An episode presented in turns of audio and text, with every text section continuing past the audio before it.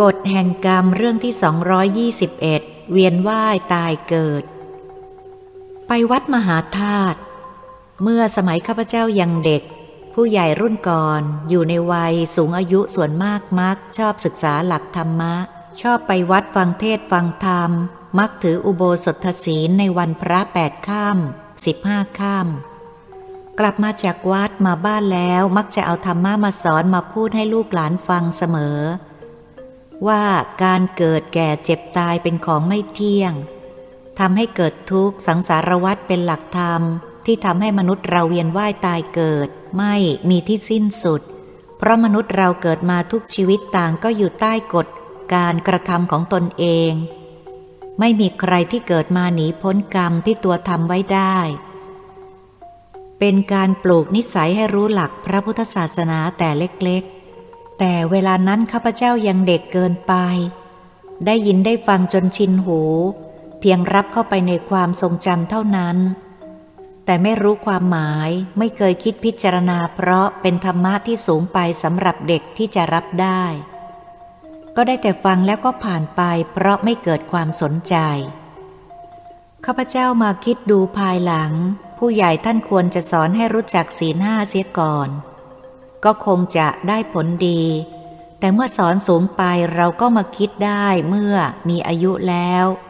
บางคนไม่ได้คิดจนตาย เวลานั้น แม้เราจะอยู่ในวัดใกล้พระพุทธศาสนา นับแต่ลืมตาเห็นแสงสว่างของโลก พอจำความได้พ่อแม่ก็พาไปวัด เห็นองค์พระพุทธปฏิมาตามโบสถ์วิหารทั่วไปตามวัดว่าอาราม เห็นพระสงฆ์เห็นผู้ใหญ่กราบพระพุทธรูป เราก็กราบด้วย ผู้ใหญ่ให้กราบพระสงฆ์เราก็กราบตามภาษาเด็ก ผู้ใหญ่ให้เรียกพระสงฆ์ตามอาวุโส แก่หนุ่มว่าหลวงปู่หลวงลุงหลวงนาหลวงอา มากมายมาแล้ว แต่เวลานั้นยังเป็นวัยเด็ก ก็ยังไม่เกิดศรัทธาเลื่อมใสทำตามผู้ใหญ่สอนอย่างเด็กชาวบ้านธรรมดาที่ว่าง่ายสอนง่าย อายุยังน้อยขาดประสบการณ์ชีวิต เด็กยังอ่อนรู้อะไรแปลกผ่านมาก็ผ่านไป ไม่ได้เอามานึกมาคิด แต่เมื่อชีวิตผ่านวัยเด็กที่ทำให้มีความรู้สึกนึกคิดมากขึ้น ได้ประสบการณ์ที่เกิดขึ้นในชีวิตผ่านมามาก ได้บทเรียนจากหลักธรรมชาติของชีวิตที่เกิดขึ้นในชีวิตซ้ำแล้วซ้ำอีก บางครั้งทำให้เกิดสงสัยถามตัวเองว่า สมัยก่อนเมื่อเป็นเด็กกับปัจจุบันนี้ เราเป็นคนเดียวกันหรือเปล่า ยิ่งอายุมากก็ให้มีความคิดในหลักธรรมแจ่มแจ้ง ความจริงยิ่งขึ้น เมื่อกลับย้อนหลังคิดไปครั้งเกิดมา จากความเป็นเด็กผ่านวัยรุ่น ผ่านวัยกลางคน และถึงปัจจุบันรู้สึกว่าเวลาเหลือน้อย นึกถึงคุณค่าของเวลาที่ผ่านไปแล้วไม่ได้ทำประโยชน์อะไรให้แก่ตัวเองและสังคม พอรู้ค่าเวลาก็ผ่านไปแล้ว ที่เหลือก็น้อยมีเงินมีทองก็ไม่สามารถเรียกร้อง ซื้อเวลาคืนมาได้ ยิ่งกำลังใกล้จะจากโลกนี้ก็ยิ่งเห็นค่าของเวลาเหนือกว่าสิ่งใดในโลก จึงอยากจะใช้เวลาที่เหลือน้อยให้เกิดประโยชน์แก่สังคม ชาติศาสนา และพระมหากษัตริย์ให้มากที่สุดเท่าที่ความสามารถจะทำได้ เพราะรู้ว่างานมีมากเวลามีน้อยชีวิตสั้นกว่างานข้าพเจ้าจะขอเรียบเรียงในเรื่องเวียนว่ายตายเกิด แต่ไม่ใช่จะเอาทฤษฎีของพระพุทธศาสนา ซึ่งข้าพเจ้ายังมีความรู้ไม่ถึงมาสอนท่าน แต่เอาเหตุการณ์ที่เกิดขึ้นมาแล้วเรียบเรียงขึ้น เพื่อท่านและเยาวชนที่มีความสนใจในเรื่อง เวียนว่ายตายเกิด แต่ยังไม่เคยผ่านประสบการณ์ในชีวิตเช่นเดียวกับข้าพเจ้าเมื่อครั้งเด็ก จะได้มีโอกาสได้รู้ล่วงหน้า ก่อนที่จะได้ประสบเหตุการณ์ในสิ่งลี้ลับ หากไม่เขียนปล่อยให้ผ่านไปก็จะสูญไปอย่างน่าเสียดาย ในโลกมนุษย์ยังมีสิ่งลี้ลับซับซ้อนมหัศจรรย์มากมาย ที่วิทยาศาสตร์ยังเข้าไม่ถึง แต่กำลังเริ่มสนใจค้นคว้าพิสูจน์ ซึ่งก็ยังไม่สามารถคลี่คลายต้นเหตุออกมา พื่อเปิดเผยเหตุผลแจ่มกระจ่างชัดเจนให้โลกรู้ได้ แต่ถึงกระนั้นนักวิทยาศาสตร์ที่มีชื่อเสียง และชั้นปัญญาชนของโลกก็มิได้มีความย่อท้อ ได้พยายามค้นคว้าต่อไปเพื่อจะพิสูจน์นำความจริงมาเปิดเผย ให้ชาวบ้านชาวเมืองชาวโลกได้เห็นได้รู้ ว่าในโลกนี้วิญญาณมีจริง และการเวียนว่ายตายเกิดตามหลักพระพุทธศาสนานั้นมีจริง ผู้ที่สนใจในเรื่องลี้ลับ วิญญาณและการกลับชาติมาเกิดของมนุษย์ ไม่ใช่เป็นผู้หลงไหลงมงายอีกต่อไป ซึ่งไม่เป็นปัญหาสำหรับข้าพเจ้า เพราะได้มีประสบการณ์เรื่องเช่นนี้มาก่อน ทั้งผู้มีประสบการณ์ชั้นปัญญาชน มีไม่น้อย ที่ได้กรุณาบันทึกเรื่องราว ที่ได้ประสบเหตุการณ์เกิดขึ้น แล้วส่งมาให้ข้าพเจ้าได้รู้ ได้เขียนพร้อมด้วยเหตุผลที่อ้างอิง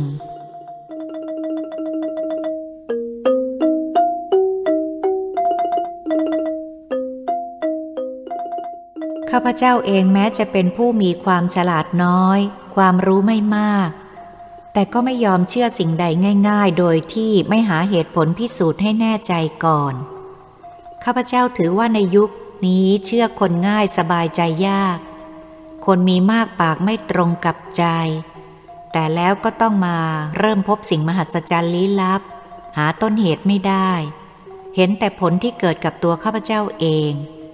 การประสบด้วยตนเองแล้วสิ่งใดที่ยังสงสัยก็หมดสิ้นไป มีสองสามท่านมาบอกว่าข้าพเจ้ายังไม่เข้าใจในหลักศาสนาผิดๆว่า ตายแล้วต้องกลับมาเกิดใหม่ ความจริงตายแล้วศูนย์ เรื่องพ่อแม่นั้นไม่ใช่ผู้มีบุญคุณ เพราะเราเกิดจากความสนุกสนาน โดยไม่ได้ตั้งใจให้เราเกิด ฉะนั้นพ่อแม่ไม่มีบุญคุณอะไร เวลานั้นข้าพเจ้าชอบนิ่งฟังมากกว่าพูด ปล่อยให้พูดให้สอนจนจบ เมื่อหยุดทิ้งระยะแล้วข้าพเจ้าจึงถามว่า เท่าที่คุณพูดสอนให้ผมเชื่อนั้น คุณได้มีประสบการณ์ด้วยตนเองหรือเปล่า ท่านผู้นั้นบอกว่าเปล่า ไม่เคยมีประสบการณ์ด้วยตนเอง และไม่เห็นจำเป็นต้องมีประสบการณ์ด้วยตนเองข้าพเจ้าจึงบอกว่า ผมมีประสบการณ์ด้วยตนเองมาแล้ว เคยพบเคยเห็นเคยรู้มาแล้วว่า บ้านไหนมีลูกที่ไม่มีความกตัญญูต่อพ่อแม่ ถือว่าไม่ใช่ผู้มีพระคุณ ไม่แต่ลูก ไม่พบพ่อแม่ กลับมองเห็นพ่อแม่เป็นเหมือนศัตรู เราก็จะรู้ได้ทันทีว่า ที่บ้านนั้น ครอบครัวนั้นย่อมมีแต่ความทุกข์ความเดือดร้อน หาความสงบไม่ได้ โดยเฉพาะพ่อแม่หัวหน้าครอบครัวเป็นผู้รับความทุกข์ มีความรักลูกมากเท่าใด ก็ทำให้เกิดความทุกข์มากเท่านั้น มีผู้มาปรับทุกข์ให้ข้าพเจ้าฟังพร้อมด้วยน้ำตา เพราะลูกไม่อยู่ในโอวาทของพ่อแม่ มุ่งสร้างแต่กรรมทำชั่ว ไปเชื่อคนนอกบ้าน ที่สุดก็ไปติดยาเสพติดเสียผู้เสียคน นี่ก็ชี้ให้เห็นผลแห่งกรรม บ้านนั้นก็เหมือนตกนรกในเมืองมนุษย์ และผลกรรมนี้จะตามสนองลูกอกตันยู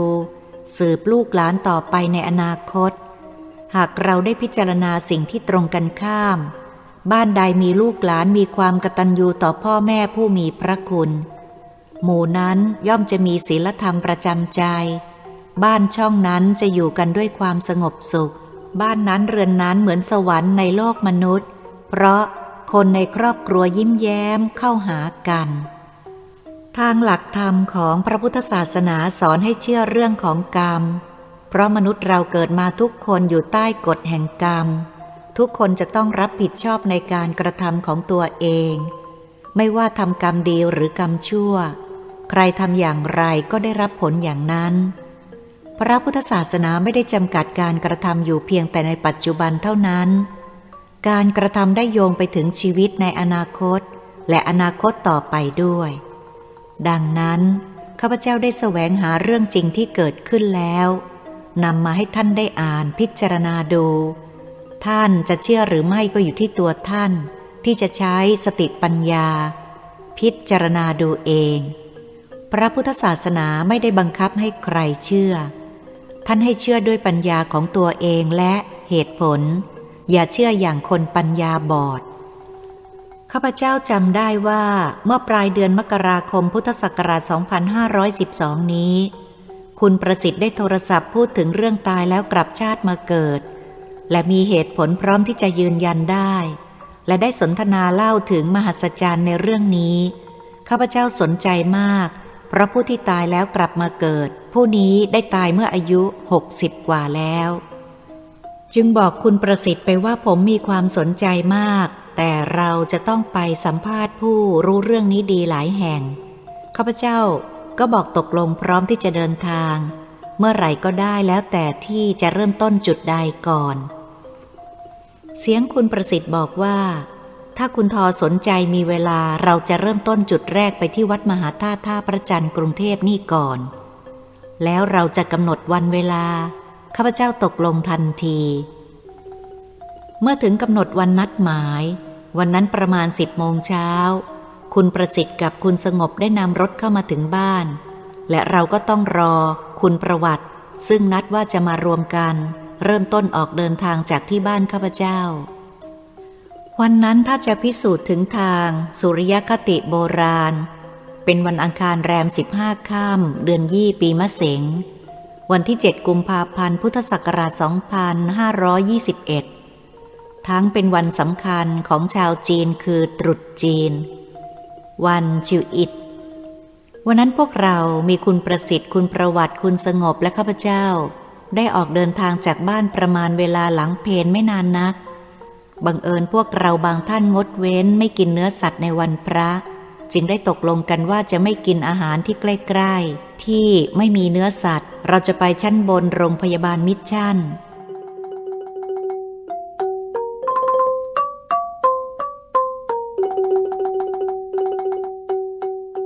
หลังอาหารเที่ยงแล้ว เราก็มุ่งเดินทางตรงไปวัดมหาธาตุยุวราชรังสลิดที่ท่าพระจันทร์ หลังจากเราลงรถที่หน้าประตูวัดแล้ว คนขับรถก็ขับรถวนไปหาที่ว่างพอจะจอดได้ รู้สึกวันนั้นหาที่จอดรถยาก ข้างถนนเต็มหมด เราทั้งสี่คนเดินเข้าไปในวัด แล้วก็ปรากฏว่าในวัดมีผู้คนหญิงชายเดินกันอย่างขวักไขวมากมาย เพราะเป็นวันอุโบสถ เสียงพระเทศอยู่ในโบสถ์ลอดออกมาภายนอก ภายนอกเสียงจอแจ มีร้านค้าร้านอาหาร ร้านขายเครื่องดื่ม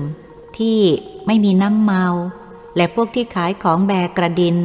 หรือแบกับดินก็มีไม่น้อย มีทั้งเครื่องทำครัว อาหารแห้ง และอาหารเค็มต่างๆ มีทั้งผลไม้ที่หาบขายก็มากข้าพเจ้านานๆหลายปีจะมีโอกาสโผล่เข้าไปที่วัดสักครั้งหนึ่ง จึงแปลกตาแปลกใจ คิดว่าพวกเราที่มาบ่อยครั้งนั้น ก็คงจะเป็นคุณประสิทธิ์ เราจึงหันหน้าพูดกันในระหว่างเดินทางหาแม่ชีจันว่า เราเห็นท่าจะมาผิดวันเสียแล้ว แม่ชีจันคนไหน พวกเราก็ไม่มีใครรู้จัก เรามองไม่เห็น ได้ยินแต่เสียงของท่าน คิดว่าเราควรถามแม่ชีด้วยกัน คงจะรู้จักแม่ชีจัน แต่เราก็มองไม่พบแม่ชี เมื่อมองมาทางช่องประตูหลังโบสถ์เราก็เห็นแม่ชีไปนั่งรวมกลุ่มฟังเทศอยู่ในโบสถ์แต่แล้วคุณสงบก็รับอาสาบอกข้าพเจ้าว่า จะเข้าไปตามแม่ชีจันในโบสถ์ออกมา เข้าใจว่าคงอยู่ในหมู่แม่ชีด้วยกันแน่ แต่ข้าพเจ้าไม่ค่อยสบายใจนัก เพราะไปรบกวนพวกแม่ชีที่ท่านกำลังมีสมาธิฟังธรรมด้วยจิตสงบ เหมือนเราเห็นแก่ตัว แต่เมื่อคิดว่าเราไม่ได้ทำเพื่อตัวเองก็ค่อยๆ สบายใจ พวกเราคอยอยู่นอกโบสถ์ในไม่ช้าคุณสงบก็ได้พาแม่ชีผู้หนึ่งเดินตามออกมาจากโบสถ์ข้าพเจ้านึกว่าคงเป็นแม่ชีจันแน่ จากท่าทางกิริยาที่ยิ้มแย้ม ซึ่งแสดงออกมา รู้สึกว่าแม่ชีได้ให้ความร่วมมือกับพวกเราด้วยความยินดีและเต็มใจ เมื่อได้แนะนำให้รู้จัก และทราบจุดประสงค์ของพวกเราแล้ว เราก็ได้สัมภาษณ์แม่ชีจันโดยคุณประวัติโจทย์กำจร ตามข้อความที่ได้กล่าวดังนี้ คุณประวัติ ตามที่เรามารบกวนแม่ชีในวันนี้ ซึ่งแม่ชีกำลังไม่ว่าง ตั้งใจทำสมาธิฟังธรรม พวกเรามารบกวนต้องขออภัยด้วย ตามที่พวกเราได้มาขอสัมภาษณ์แม่ชีครั้งนี้ ก็เนื่องด้วยเรื่องอุบาสิกาผู้หนึ่งชื่อกิมลัน กลับชาติมาเกิดเป็นหญิง เมื่อครั้งอดีตก่อนถึงแก่กรรม เคยมาอยู่ที่สำนักแม่ชีจันเมื่อเรียนฝึกสมาธิอยู่ที่วัดนี้ ผมอยากจะขอให้แม่ชีช่วยเล่าเรื่องความจริง เท่าที่แม่ชีรู้ได้ฟังด้วย เพื่อคุณทอจะได้นำไปเขียน เพื่อชี้ให้เห็นทางพระศาสนา พระพุทธเจ้าตรัสรู้ในบุพเพนิวาสานุสติญาณทรงระลึกชาติได้ และหลักสังสารวัตรมีการเวียนว่ายตายเกิดไม่สิ้นสุดนั้นเป็นความจริง ใครจะมาลบล้างหลักธรรมอันนี้ไม่ได้ ถ้ามีใครบอกว่าตายแล้วศูนย์ ก็เป็นพวกที่ทำลายพระศาสนา เพื่อก่อกวนความสงบ แม่ชีนิ่งฟังคุณประวัติพูดจบแล้วก็กล่าวขึ้นว่า อุบาสิกาลันที่ได้มาอยู่กับดิฉันได้ตายจากไปนานแล้ว เรื่องนี้เป็นเรื่องแปลกมาก ดิฉันจะเล่าให้ฟัง หลังจากที่อุบาสิกาลั่นถึงแก่กรรมมาแล้วหลายปี มีชายผู้หนึ่งได้มาตามหาแม่ชีจัน เมื่อพบแล้วก็ได้ถามว่า ตั้งแต่แม่ชีมาอยู่ที่วัดนี้ มีพวกอุบาสิกามาฝึกสมาธิอยู่กับแม่ชีนั้น ได้ตายไปแล้วกี่คน ดิฉันก็บอกว่า ตั้งแต่ดิฉันมาอยู่วัดนี้จำได้ว่าตายไปแล้วสามคน และท่านผู้นั้นก็ได้ถามชื่อผู้ตายไปแล้วมีชื่ออะไรบ้าง ดิฉันก็บอกชื่อผู้ตายไปแล้วให้ทราบว่า มีอุบาสิกา ชื่อ สุจิตรา และสุจินดา กับอีกคนหนึ่งชื่อกิมลันค่ะ พอท่านผู้นั้นได้ยินแล้วก็พูดกับดิฉันว่าผมคิดว่าอุบาสิกากิมลันนั้นบัดนี้ได้กลับชาติมาเกิดแล้ว ต่อจากนั้นก็เล่าให้ดิฉันฟังว่า ผมมีลูกสาวเล็กๆ คนหนึ่ง ได้ขอร้องให้ผมมาที่วัดมหาธาตุและบอกว่าเคยอยู่ที่วัดมหาธาตุเคยอยู่กับแม่ชีจันมาก่อน และเล่าอะไรหลายอย่างซึ่งเด็กอายุสามขวบ ไม่น่าจะรู้อะไรมากเท่านั้นเลย ลบเร้าอยากให้ผมพามาวัดมหาธาตุ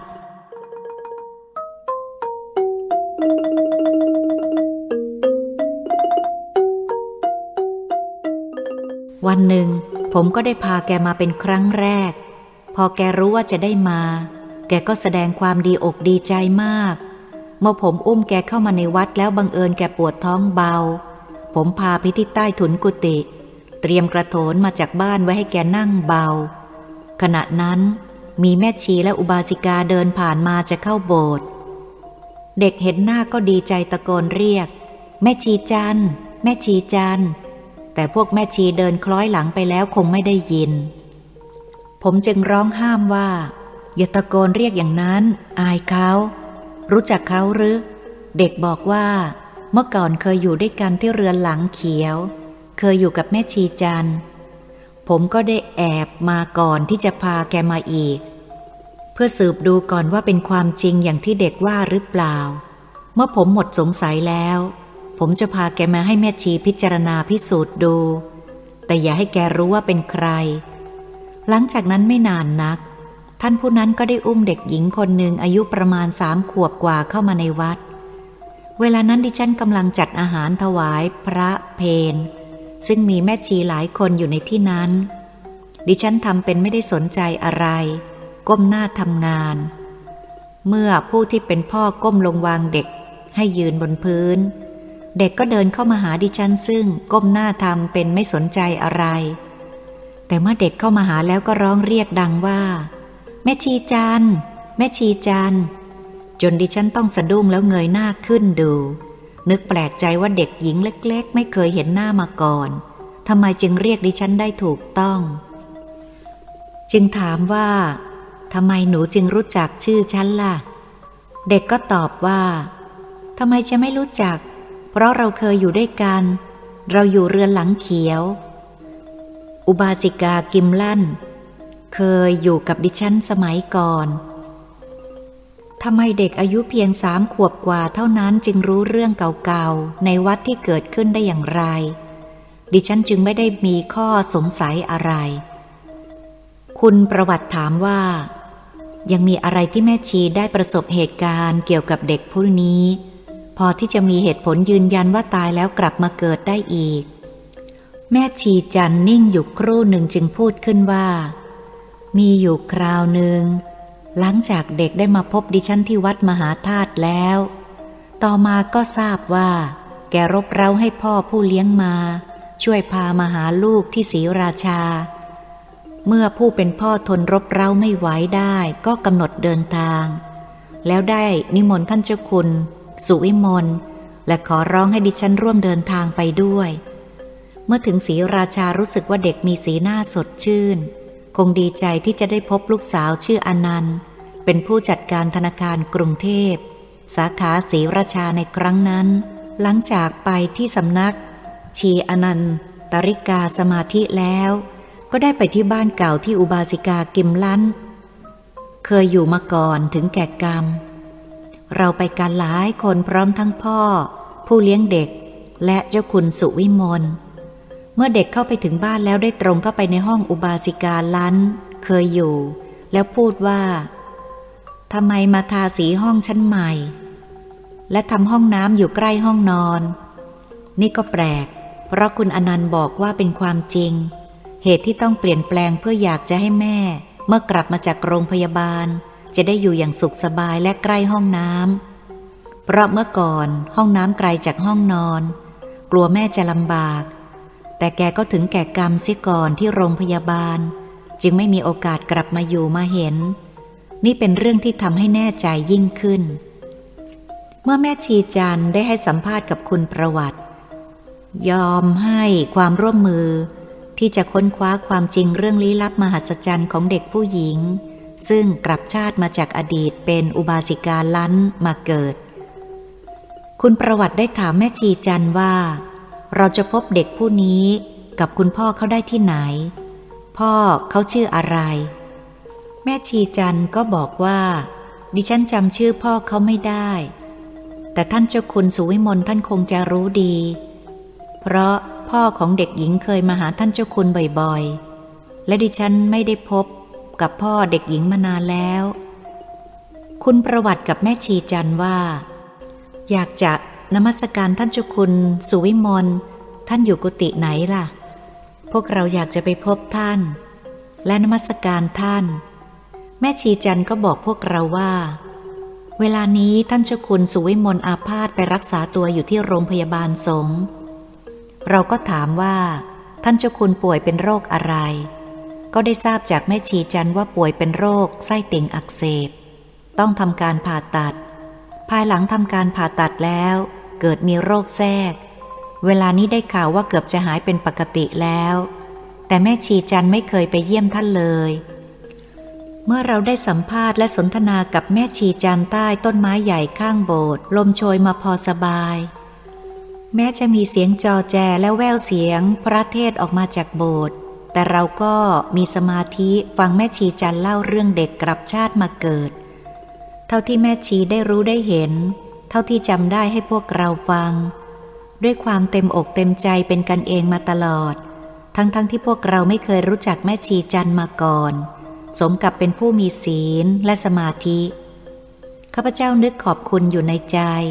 พวกเราได้ตั้งใจฟังเรื่องประหลาดมหัศจรรย์ด้วยความสนใจ เมื่อเห็นว่าพวกเราได้รบกวนเวลาของแม่ชีมามากเกินควรแล้ว เราก็ขอบคุณที่แม่ชีจันให้เราได้ข้อคิด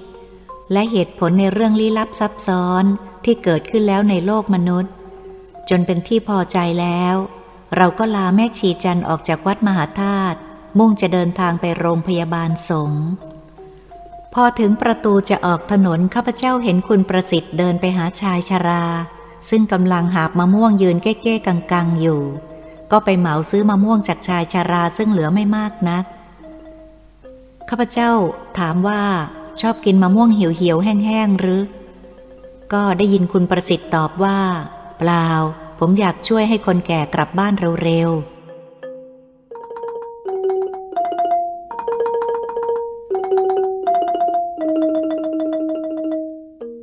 ไปโรงพยาบาลสงฆ์ บ่ายวันนั้นพวกเรามาถึงโรงพยาบาลสงฆ์และได้เข้าไปถามเจ้าหน้าที่ประชาสัมพันธ์ถึงท่านเจ้าคุณสุวิมลท่านป่วยอยู่ตึกไหน ห้องที่เท่าไร เมื่อเรารู้แล้วก็เดินทางตรงไปที่ธนาคารไทยพาณิชย์ ชั้นล่างทางเดินตามระเบียงตรงไปที่ห้องท่านเจ้าคุณอาพาธพอดี พวกเราเคาะประตูค่อยๆ โดยมารยาทก็ได้ยินเสียงภายในร้อง เชิญ แล้วพวกเราก็ผลักประตูเข้าไปในห้อง เห็นพระองค์หนึ่งหยิบจีวรขึ้นมากำลังห่ม เราก็รู้ว่าท่านเจ้าคุณแน่ เพราะท่านอยู่ภายในห้ององค์เดียว เราต่างก็เข้าไปกราบนมัสการท่าน ข้าพเจ้าคิดว่าท่านเจ้าคุณคงงง เพราะท่านไม่เคยรู้จักเห็นหน้าพวกเรามาก่อน ในหมู่พวกเราก็ยังไม่เคยมีใครรู้จักพบท่านมาก่อนเช่นเดียวกัน เมื่อพวกเราถามถึงอาการป่วยของท่านพอสมควรแล้ว คุณประสิทธิ์ก็แนะนำว่า ข้าพเจ้าอยากจะเขียนเรื่องเด็กหญิงที่ระลึกชาติได้ ว่าชาติก่อนเคยอยู่ที่วัดมหาธาตุเพื่อฝึกสมาธิและวิปัสสนากับแม่ชีจันพวกเราได้ไปหาแม่ชีจันมาแล้ว แม่ชีจันบอกว่าท่านเจ้าคุณก็รู้เรื่องดี พวกเราจึงได้มากราบนมัสการเรียนถาม ถึงเรื่องอุบาสิกากิมลัน กลับชาติมาเกิดเป็นเด็กหญิงเล็กๆจำเหตุการณ์อดีตชาติตลอดจนแม่ชีจันและสถานที่ที่เคยอยู่ในวัดมหาธาตุได้ดี ท่านเจ้าคุณพอที่จะกรุณาเล่าเรื่องเหตุการณ์ที่ผ่านมาแล้วเท่าที่รู้ เพื่อ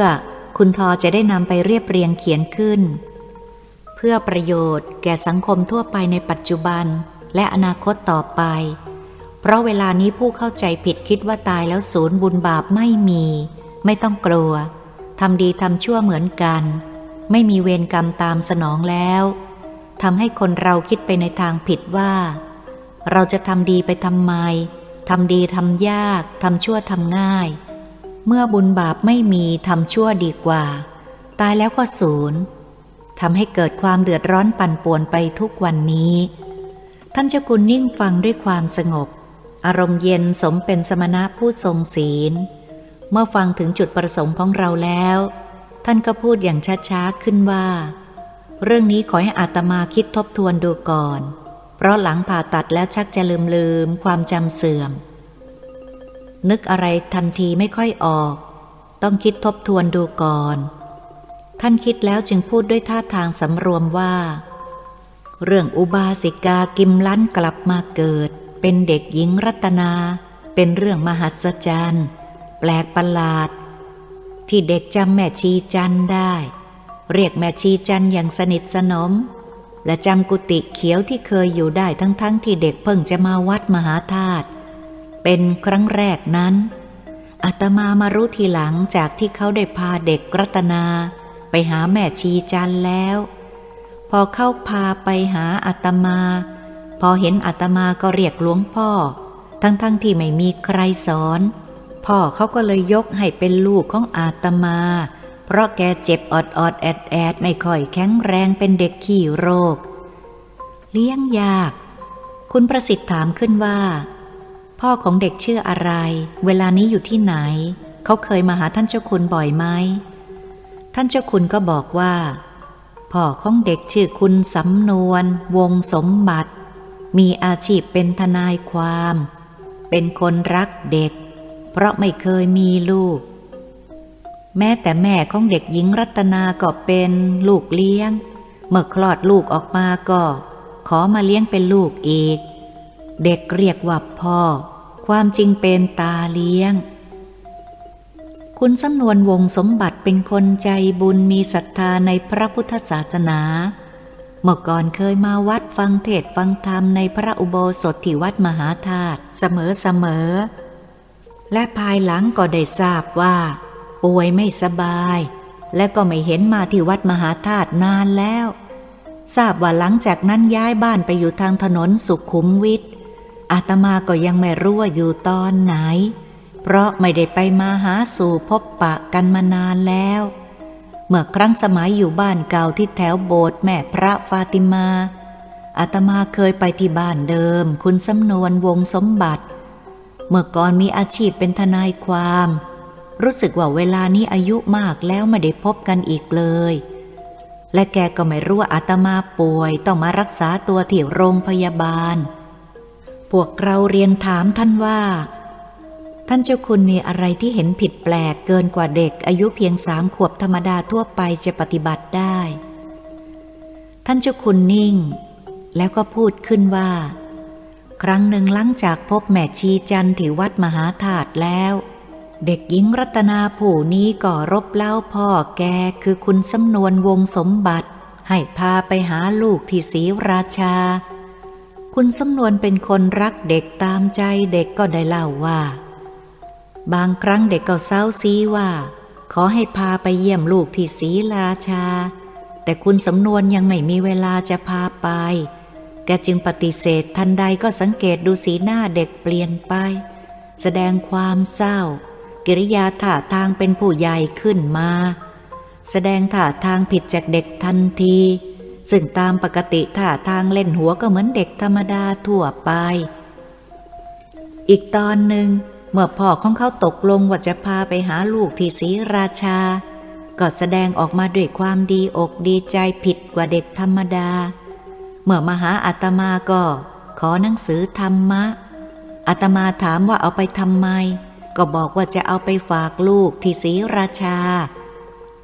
มันก็เป็นเรื่องแปลก ที่เด็กอายุเพียงสามขวบ ได้แสดงออกเหมือนสัญชาตญาณในอดีต ยังฝังอยู่ในความรู้สึกมาถึงปัจจุบัน เมื่อถึงศรีราชาไปที่สำนักแม่ชีอนันตริกาสมาธิ ยังไม่รู้ว่าใครเป็นใคร เพราะนั่งอยู่ด้วยกันหลายคนมาก พ่อเขาสั่งให้ลูกสาวไปไหว้แม่ชีสมจิต และแม่ชีอื่น แต่พอมาถึง คุณอนันต์เด็กกลับไม่ยอมไหว้ เห็นจะเป็นเพราะยังถืออดีตชาติเคยเป็นแม่มาก่อน นี่ก็เป็นเรื่องมหัศจรรย์ที่น่าคิดท่านเจ้าคุณได้กรุณาให้ข้อคิดหลายอย่างที่ได้ประโยชน์รวบรวมไว้พิจารณาหาเหตุผล ข้าพเจ้าเห็นว่ารบกวนท่านเจ้าคุณมานานแล้ว ทั้งท่านก็พึ่งทุเลาจากการอาพาธยังไม่หายเป็นปกติ เป็นเวลาพักฟื้น เรารบกวนเวลาพักผ่อนนานเกินไป ข้าพเจ้าจึงพยักหน้าให้พวกเรานมัสการลาท่านเจ้าคุณ ซึ่งท่านได้ให้ความรู้อย่างกันเองตลอดเวลา แล้วเราก็กราบนมัสการลาท่านออกจากโรงพยาบาล จากนั้นก็ได้นัดหมายกัน เวลาที่จะไปศรีราชา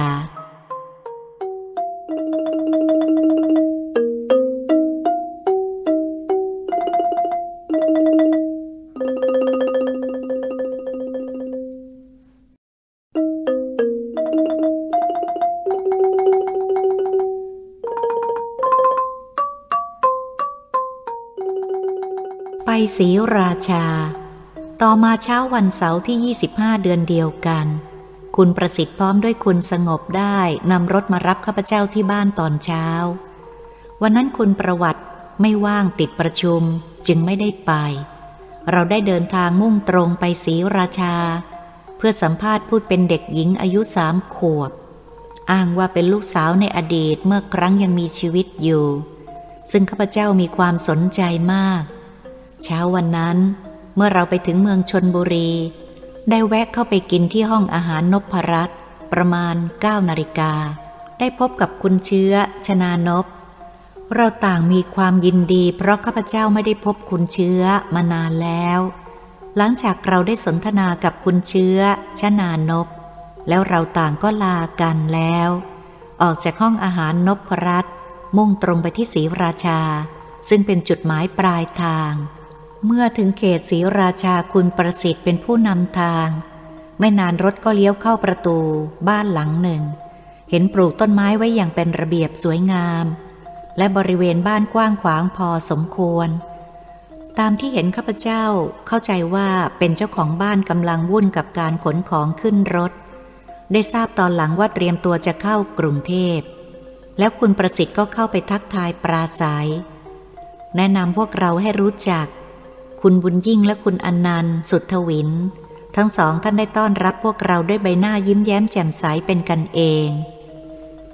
เจ้าของบ้านทั้งสองได้เชิญให้พวกเราเข้าไปนั่งด้วยอัธยาศัยไมตรีอันดี แล้วคุณประสิทธิ์ก็เริ่มพูดถึงความประสงค์ของเราที่มารบกวนเวลาให้ทราบ เรามาเพื่อขอสัมภาษณ์เหตุการณ์ที่เกิดขึ้นแล้วเรื่องเด็กหญิงรัตนา อายุสามขวบ ทั้งที่ยังไม่เคยเห็นมาก่อน ได้อ้างว่าคุณอนันต์เป็นลูกสาวในอดีตชาติ เราจึงอยากจะมาขอสัมภาษณ์เพื่อค้นหาความจริง บันทึกเอาไปเรียบเรียงขึ้น เพื่อเป็นประโยชน์ สังคมที่ยังเข้าใจผิด คิดว่าตายแล้วศูนย์ บุญบาปไม่มี ซึ่งเป็นมหาภัยต่อสังคมประเทศชาติศาสนา พระมหากษัตริย์ และแก่โลก เพื่อกำจัดความเข้าใจผิด จะได้เข้าใจให้ถูกต้อง เหตุการณ์วุ่นวายเดือดร้อนปั่นป่วนอย่างปัจจุบันนี้จะได้คลี่คลาย กลับไปสู่ความสงบในทางดี ในเมื่อรู้ว่าบุญบาปกรรมเวรมี ความรู้สึกผิดชอบกลับเข้าไปอยู่ในจิตใจมนุษย์ จะได้คลายความเหี้ยมโหดดุร้ายลง กลับกลายเป็นจิตใจเกิดศีลธรรม การเหินห่างทางศาสนาก็จะค่อยกลับเข้าสู่ความปกติ ประเทศชาติศาสนาพระมหากษัตริย์ก็จะมั่นคง ไทยก็จะอยู่อย่างความเป็นไทย และจะยั่งยืน วิถีชีวิตจะราบรื่นไปชั่วลูกหลาน มีแผ่นดินที่อุดมสมบูรณ์พร้อมไปด้วยศีลธรรมอยู่ตลอดไป เมื่อคุณอนันต์ได้รู้จุดมุ่งหมายของเราแล้ว ก็ยินดีร่วมมือพร้อมที่จะเล่าเหตุการณ์ที่เกิดขึ้นแล้ว นับแต่เริ่มแรก และเล่าถึงความรู้สึกว่าเหตุใดจึงแน่ใจว่า เด็กหญิงผู้นี้เป็นแม่เมื่อครั้งอดีตได้กลับชาติมาเกิด พร้อมด้วยเหตุผลและสัญชาตญาณในความรู้สึก เมื่อคุณประสิทธิ์ได้สัมภาษณ์คุณอนันต์ท่านเจ้าบ้าน ซึ่งมีเรื่องที่ลี้ลับซับซ้อนอย่างน่าสนใจ ในชีวิตคุณอนันต์ผู้นี้อดีตเป็นผู้จัดการธนาคารกรุงเทพ สาขาอำเภอศรีราชา เพิ่งจะลาออกมาประกอบกิจการส่วนตัว เมื่อปีที่แล้ว สังเกตดูว่าเป็นผู้เปิดเผยอารมณ์เย็น เมื่อเวลาเล่าถึงมารดาบังเกิดกล้าว ผู้ล่วงลับไปแล้ว รู้สึกเกิดความเศร้าเสียใจ ยังอะไรผู้เป็นแม่ เสียงเครือน้ำตาคลออยู่ตลอดเวลาทำให้ผู้ได้ยินได้ฟังดูเหมือน จะเห็นภาพในเหตุการณ์ที่เกิดขึ้นไปด้วย พวกเรานั่งฟังอย่างสงบ คุณอนันต์ได้เล่าถึงอุบาสิกากิมลันว่า เมื่ออุบาสิกากิมลันผู้เป็นมารดาของคุณอนันต์ได้ไปอยู่กับแม่ชีจันเพื่อไปศึกษาสมาธิที่วัดมหาธาตุ เวลานั้นคุณอนันต์เป็นผู้จัดการธนาคารกรุงเทพอำเภอศรีราชาอยู่ แม้งานจะมากแต่ต้องหาเวลาไปเยี่ยมอุบาสิกากิมลันผู้เป็นแม่ ที่วัดมหาธาตุทุกวันพระนำของกินของใช้ไปมอบให้แม่อยู่เสมอ จึงรู้จักกับแม่ชีจันเป็นอันดี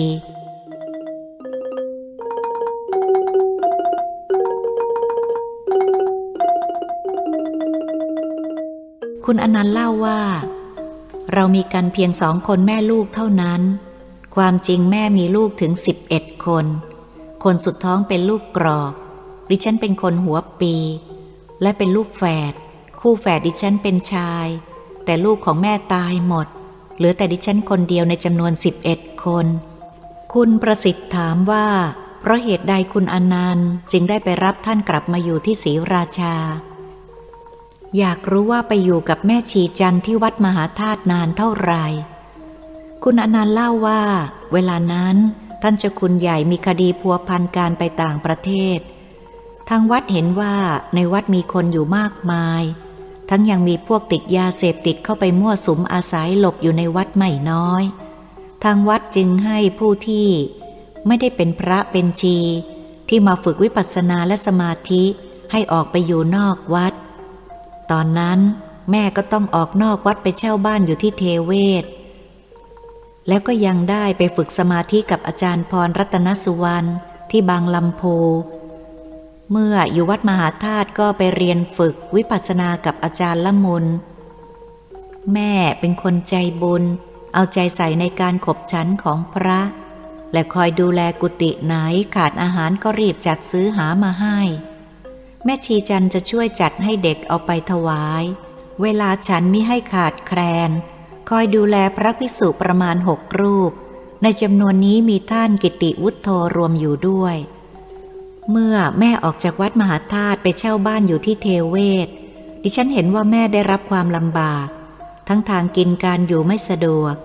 ก็เป็นห่วงเพราะไกลหูไกลตาจึงไปรับมา อยู่ที่บ้านศรีราชา เพื่อจะได้ปรนิบัติอย่างใกล้ชิด ให้ความสะดวกสบาย ต้องการอะไรก็หามาให้ ไม่ให้แม่เดือดร้อนใจ เห็นว่าแม่มีอายุมากแล้ว คุณประสิทธิ์ได้ถามต่อไปว่า คุณแม่ของคุณอนันต์ได้ถึงแก่กรรมที่ไหน ที่บ้านหรือว่าที่โรงพยาบาล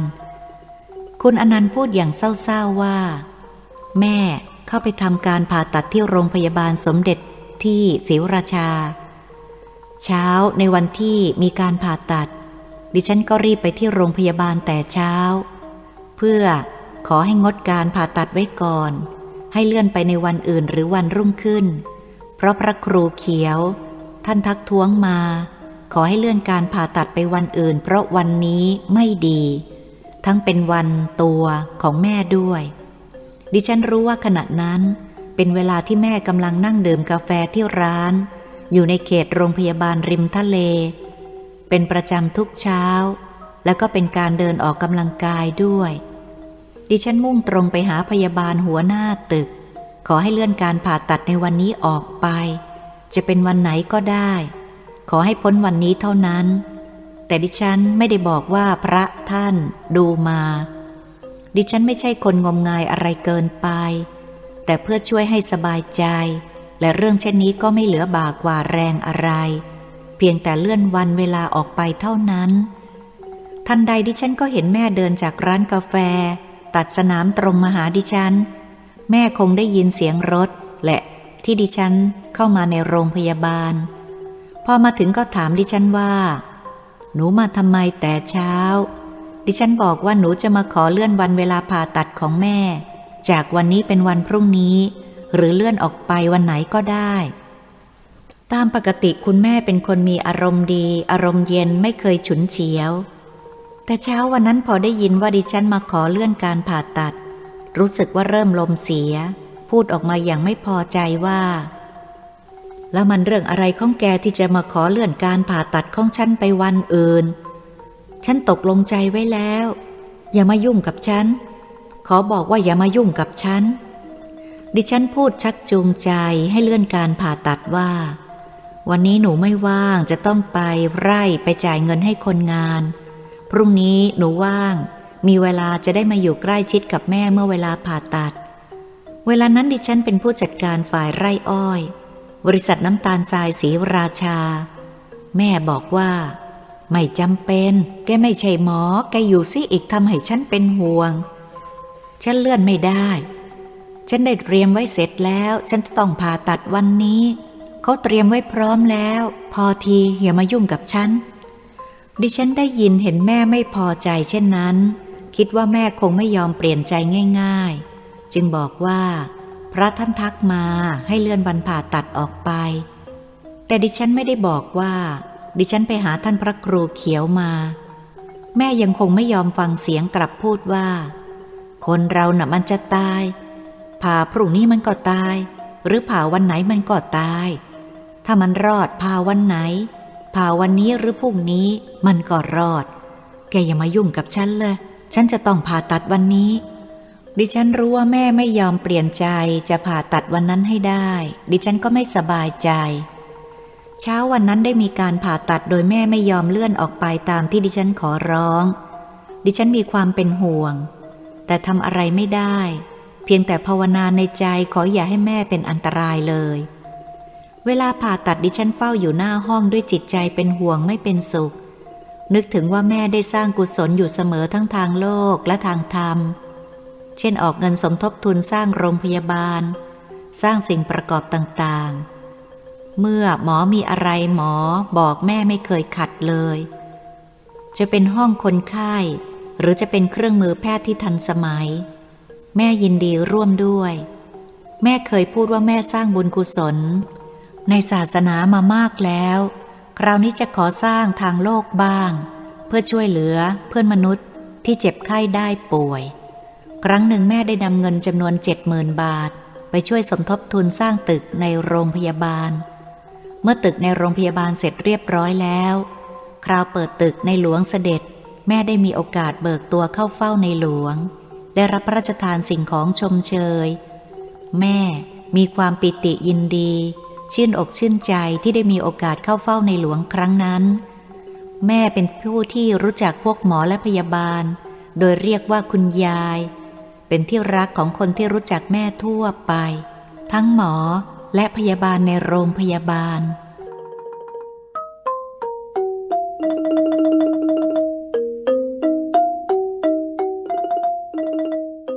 วันนั้นเมื่อแม่ผ่าตัดเรียบร้อยออกจากห้อง ดิฉันก็เห็นมีสายยางสามสี่สายตามตัวแม่และทางจมูก แม่นอนสลบนิ่งอยู่บนรถเข็น เป็นเตียงผ้าใบที่เข็นออกมาจากห้องผ่าตัด แม่ไม่ได้สติ ดิฉันเข้าไปข้างๆ ร้องเรียกเสียงสั่นเครือ น้ำตามันกลั้นไว้ไม่อยู่ไหลออกมา ดิฉันเฝ้าเรียกแม่จ๋าแม่จ๋าจนแม่ค่อยๆพเยอเปลือกตาลืมขึ้นมาเหมือนว่าฝ้าฟางมองไม่เห็นชัด ดิฉันก็ดีใจที่แม่ฟื้นจากสลบแล้ว หมอที่ผ่าตัดแม่มาหาดิฉันยื่นซองมาให้ บอกว่าแม่ฟื้นแล้ว จึงนำพินัยกรรมพร้อมนี้ พร้อมทั้งเงินห้าร้อยบาทมาคืนให้ดิฉัน บอกว่าแม่ฟื้นแล้วพินัยกรรมนี้ไม่ต้องใช้แล้ว ดิฉันไม่รู้เรื่องนี้มาก่อนว่า แม่ได้ทำพินัยกรรมมอบให้หมอจัดการในเรื่องศพ แต่แล้วต่อมาดิฉันก็ต้องเสียแม่คนเดียวที่มีอยู่ในโลก ซึ่งดิฉันรักและเคารพบบูชายิ่งในชีวิต ในวันนั้น เวลา 19นาฬิกาด้วยโรคแทรก ดิฉันไม่รู้จะระบายความรู้สึกเสียใจออกมาได้อย่างไรถูกเมื่อแม่จากไป เมื่อคุณอนันต์เล่าถึงตอนแม่จากไป พร้อมด้วยน้ำตาคลออยู่ตลอดเวลา แสดงให้รู้ให้เห็นว่าความรักความอะไรที่ ลูกมีต่อแม่นั้นมีมากเพียงไร เมื่อแม่จากลูกไปแล้วความรักความอะไรยังฝังแน่นอยู่ในส่วนลึกของหัวใจ เมื่อนึกถึงครั้งใดก็ระบายออกมาจากกริยาท่าทาง ความเศร้า ความรัก ความอะไรที่สุดแสดงออกด้วยน้ำตา คุณประสิทธิ์ถามว่า ผมอยากทราบว่าคุณแม่ของคุณอนันต์ท่านจากไปวันไหน เดือนไหน พศใด คุณอนันต์ตอบว่า จะต้องไปดูในพินัยกรรมก่อน เพราะท่านถึงแก่กรรมหลังจากเขียนพินัยกรรมเพียงวันเดียว ตอนนี้คุณบุญเยี่ยมเข้าไปเปิดตู้เซฟในห้อง เพื่อค้นหาพินัยกรรม พร้อมกันนี้ก็มีผู้ยกอาหารว่างออกมาบริการพวกเรา มีขนมต่างๆ กาแฟ ข้าพเจ้าต้องขอบพระคุณท่านเจ้าบ้าน แต่แล้วไม่ช้าคุณบุญเยี่ยมก็นำเอาพินัยกรรม ที่อุบาสิกากิมลันทำไว้ก่อนจะถึงแก่กรรมเพียงวันเดียวข้าพเจ้าถือโอกาสนำพินัยกรรม ถ่ายจากฉบับเดิมลงไว้ในที่นี้ด้วย ข้อความมีดังนี้ เรียนคุณหมอที่เคารพทราบ ดิฉันฝากเงินห้าร้อยบาทไว้ พร้อมกับรูปถ่ายด้วย ดิฉันได้ให้ศพไว้ที่สิริราช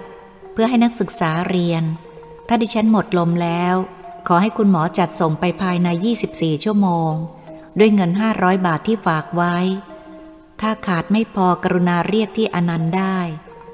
ฉันขอให้อนันต์ทำตามทุกอย่างที่ฉันขอ ห้ามอาบน้ำศพ เพราะเวลามีน้อย ห้ามแต่งดำเพราะไม่จำเป็น ฉันไม่ชอบให้ใครไว้ทุกข์ให้ฉัน ไม่ควรให้ใครๆทราบเรื่องนี้ ที่สุดทั้งวรวิทย์ด้วย ที่ดิฉันชอบมาก ถ้าทำได้คือ เมื่อโรงพยาบาลสิริราชเขาใช้เรียนแล้ว ให้เงินเขาสองพันบาท ให้เขาทำกระดูกให้เป็นชิ้นเล็กๆ หรือป่นก็ยิ่งดี ห้ามไม่ให้เผา เอาดิบๆ รับมาแล้วให้นำไปฝังไว้ที่โคนต้นโพลังกา วัดมหาธาตุยุวราชรังสลิดขุดดินให้รอบให้ลึกหนึ่งเมตร เอากระดูกที่ป่นโรยให้รอบต้น กลบให้เรียบร้อย แล้วนิมนต์พระมาบังสุกุล เรื่องนี้ดิฉันได้เรียนท่านเจ้าวัดไว้แล้ว ท่านรับปากว่าดี จะได้เป็นปุ๋ยกับต้นโพ เพื่อเห็นกับฉันจงทำตามที่ขอ ฉันยินดีมากที่เธอทำหน้าที่ได้ครบถ้วน ล้นประยูนสุภมิตร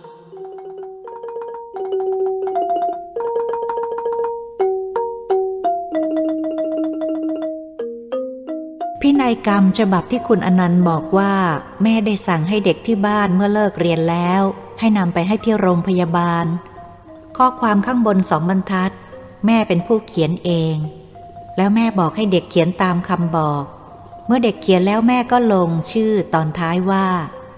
ลันประยูนสุภมิตร ดิฉันได้สอบถามเด็กก็รู้ว่า แม่ได้สั่งเด็กไว้ว่าอย่าไปบอกกับใคร จึงรู้เรื่องหลังจากหมอได้ส่งซองพินัยกรรม พร้อมด้วยเงินห้าร้อยบาทคืนมาให้ดิฉัน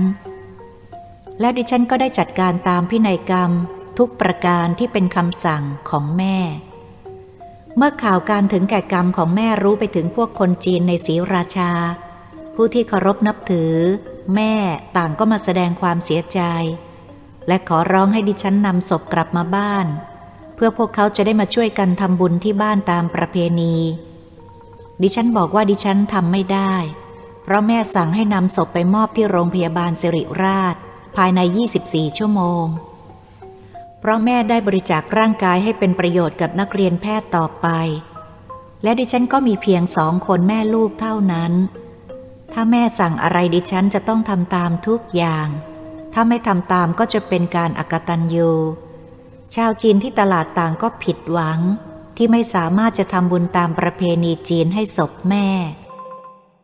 แต่ก็ขอร้องดิฉันว่า เมื่อเอาศพไปโรงพยาบาลสิริราชนั้น รถเราจะต้องนำหน้ารถศพ พอรถจะข้ามสะพานเราจะต้องบอกให้แม่รู้ก่อนโดยพูดว่า เวลานี้กำลังจะข้ามสะพานแล้ว เราจะต้องบอกทุกสะพานตลอดไป จนกว่าจะถึงโรงพยาบาลสิริราชตามประเพณีนี้ ดิฉันได้ทำตามพินัยกรรมของแม่ที่บอกให้จัดการตามคำสั่งทุกประการ ทางโรงพยาบาลเขาก็จัดการตกแต่งศพให้เรียบร้อย เช้าตีห้าเราก็นำรถศพออกจากโรงพยาบาลศรีราชา ดิฉันได้สั่งคนขับรถศพว่ารถดิฉันเป็นรถนำหน้า ส่วนรถศพนั้นขอให้ตามหลัง การที่ดิฉันเล่าเรื่องอย่างยืดยาวครั้งนี้ก็เพราะเหตุการณ์ที่เกิดขึ้นนี้มีส่วนเกี่ยวโยงไปถึงสิ่งประหลาดมหัศจรรย์ซึ่งได้เกิดขึ้นภายหลังอย่างไม่นึกไม่ฝัน ดังดิฉันได้เล่าต่อไป รุ่งขึ้นเวลาเช้ามืด ดิฉันกับคุณบุญเยี่ยมนำรถแลนพร้อมกับคนขับรีบไปที่โรงพยาบาล เพื่อนำรถบรรทุกศพแม่จากศรีราชาเข้ากรุงเทพ เพื่อไปมอบศพให้กับทางโรงพยาบาลสิริราช เช้ามืดวันนั้นพอรถศพออกมาจากโรงพยาบาล ฝนก็โปรยลงมา เหมือนเป็นการไว้อาลัยแม่ ส่วนดิฉันมีความเศร้าโศกเสียใจที่ต้องเสียแม่ไปทั้งคน เป็นธรรมดาของผู้ที่ยังไม่บรรลุธรรมชั้นสูง คิดว่าจะนำรถศพ จนกว่าจะข้ามฝั่งทน ไปถึงสิริราชมอบศพให้โรงพยาบาลให้เรียบร้อย เช้าวันนั้นอากาศคลึ้มคลึ้มฝนตกปปลอย ตลอดทางเมื่อออกจากโรงพยาบาลดิฉันคอยเหลียวหลังมองดูเห็นรถศพ ขับตามติดมา เป็นปกติ ดิฉันก็นึกพูดคนเดียว ก่อนรถจะข้ามสะพานว่า แม่จ๋าถึงสะพานแล้วนะ แต่แล้วรถออกจากศรีราชาไม่นาน รถศพที่ตามอยู่ข้างหลังเร่งเครื่องแซงขึ้นหน้ารถเราดิฉันนึกเอะใจว่าเราพูดกับคนขับเข้าใจรู้เรื่องดีแล้ว แต่ทำไมแซงหน้ารถเราล่ะ ดิฉันสั่งให้คนขับรถเร่งเครื่องพยายามแซงขึ้นหน้า เพื่อจะบอกให้เขารู้ว่าเราเป็นรถนำซึ่งได้ตกลงกันไว้แล้ว แต่แซงเท่าไหร่ก็แซงไม่ขึ้น ฝนก็ตก ถนนก็ลื่นอันตราย ตกลงเราอยู่ข้างหลังเป็นรถตาม เพราะไม่สามารถจะแซงขึ้นหน้าได้ ดิฉันจึงคอยมองดูข้างหน้า เมื่อเห็นว่าจะถึงสะพานก่อนจะข้าม ดิฉันก็จะบอกแม่จ๋า รถกำลังจะข้ามสะพานแล้ว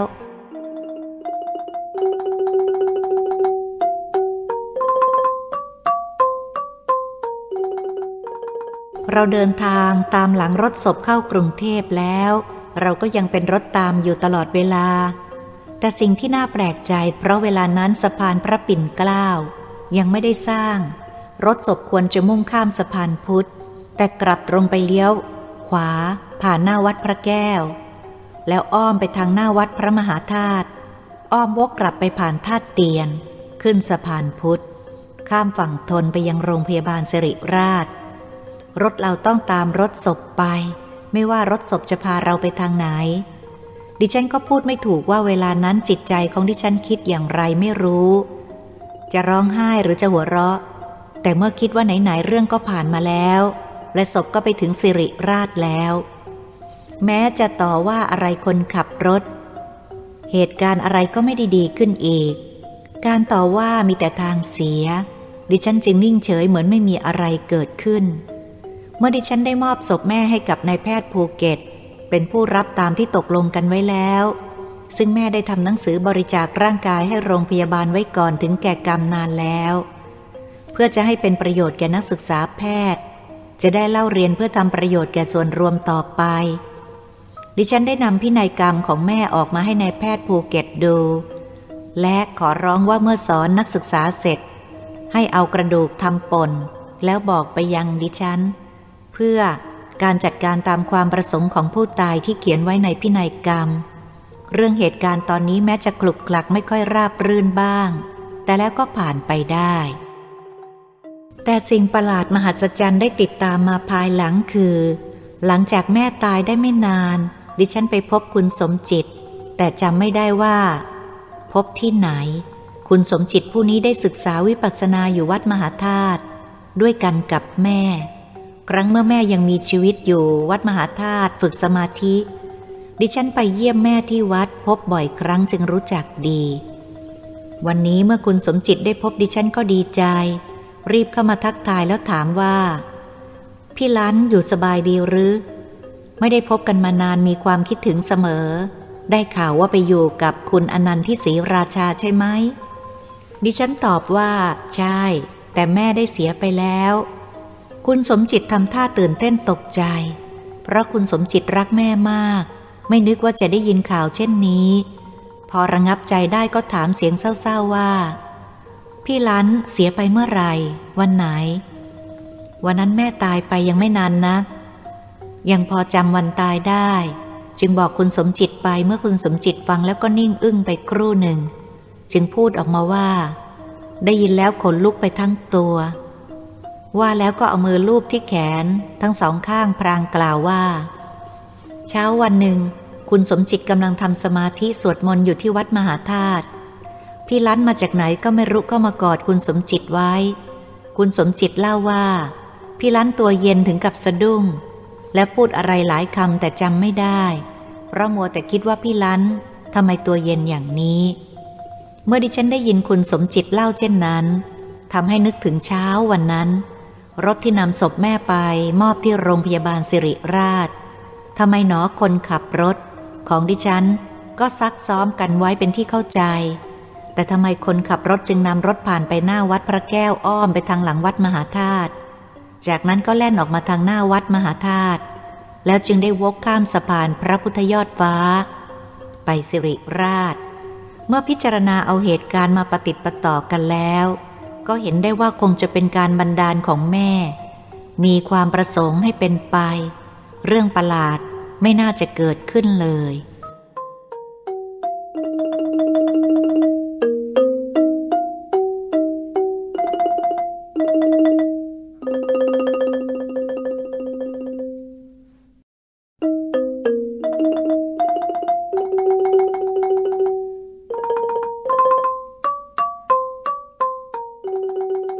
อีกเรื่องหนึ่งดิฉันอยากจะเล่าให้ฟัง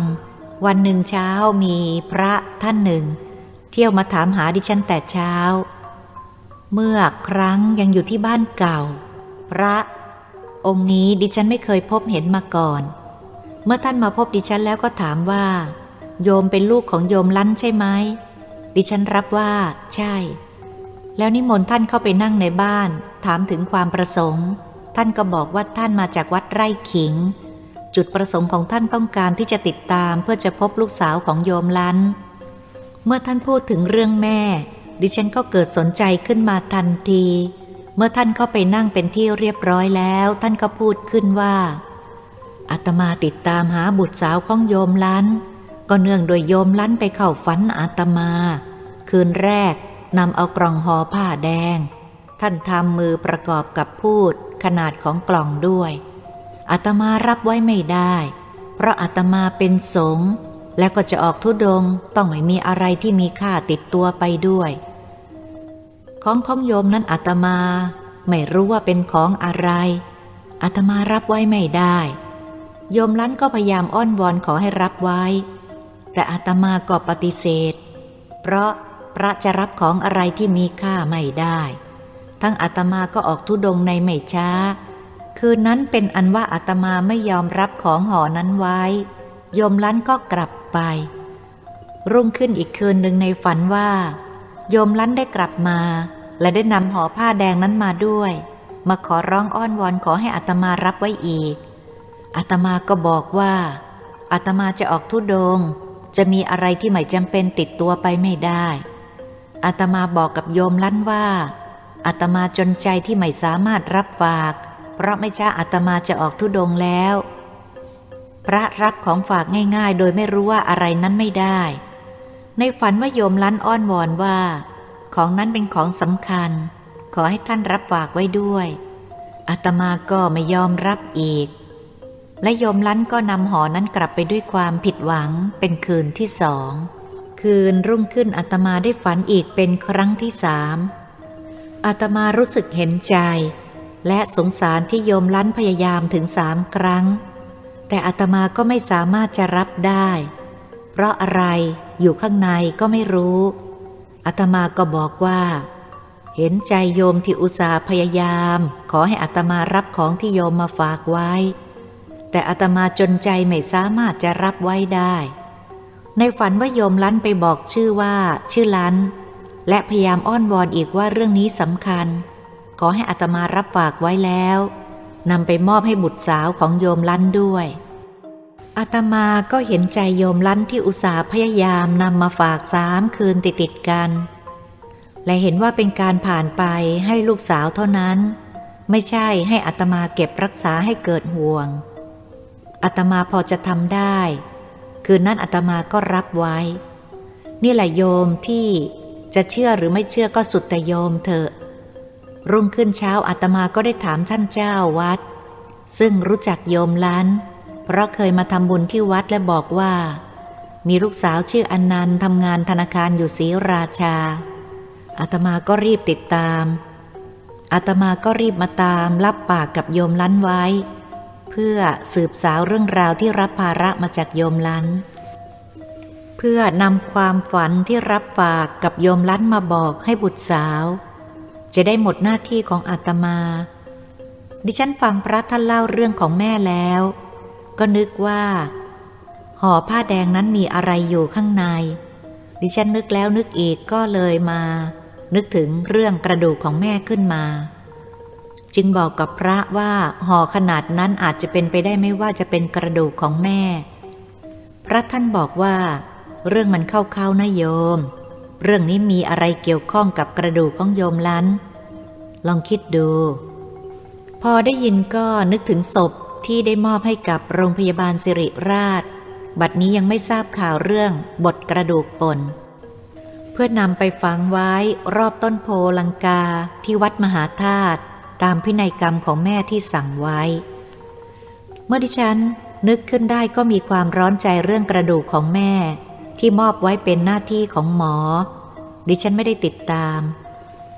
คิดวางใจว่าทางโรงพยาบาลสิริราชคงจัดการตามที่ดิฉันสั่ง และเมื่อเสร็จก็คงจะแจ้งมาทางโทรศัพท์ แต่เมื่อแม่ได้เข้าฝันให้ภิกษุท่านต้องเสียเวลาเที่ยวตามหาดิฉัน เช่นนี้ คงจะติดตามเรื่องกระดูก หมอภูเก็ตเมื่อได้ฟังก็แสดงท่าทางว่าตกใจเพิ่งนึกขึ้นได้ และขอโทษขอโพย ขอรับผิดที่ยังไม่ได้ทำและรับว่า ตั้งแต่นี้ต่อไป ผมจะเก็บรวบรวมกระดูกของคุณนาย คงจะได้ไม่ครบ ทั้งนี้เป็นความบกพร่องของนักศึกษาแพทย์ของผม ดิฉันก็บอกว่าได้มาเท่าไรก็เอาเท่านั้น หมอภูเก็ตก็บอกว่า ผมอยากจะเรียนให้ทราบว่า ถ้าจะทุบกระดูกสดๆให้ละเอียดทำตามที่ว่านั้นผมทำไม่ได้ เพราะกระดูกของคุณนายแข็ง ทุบสดไม่ละเอียด ฉะนั้นจำเป็นที่จะต้องเผาเสียก่อน จึงเรียนให้ทราบด้วย แล้วก็นัดวันให้ดิฉันไปรับกระดูกที่หมอ เพื่อดิฉันจะได้จัดการตามพินัยกรรมให้เรียบร้อย นี่เป็นเรื่องแปลกประหลาดมหัศจรรย์เรื่องที่หนึ่งที่เกิดขึ้นแล้ว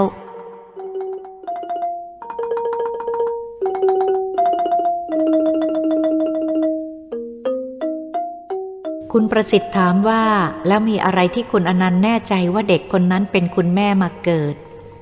คุณอนันต์ตอบว่าเรื่องนี้มีข้อสังเกตหลายอย่าง ครั้งหนึ่งทางกรุงเทพบอกว่าพ่อของเด็กเขาจะพาเด็กผู้นี้มาหาดิฉันที่ศรีราชา ซึ่งเวลานั้นดิฉันยังทำงานอยู่ที่ธนาคาร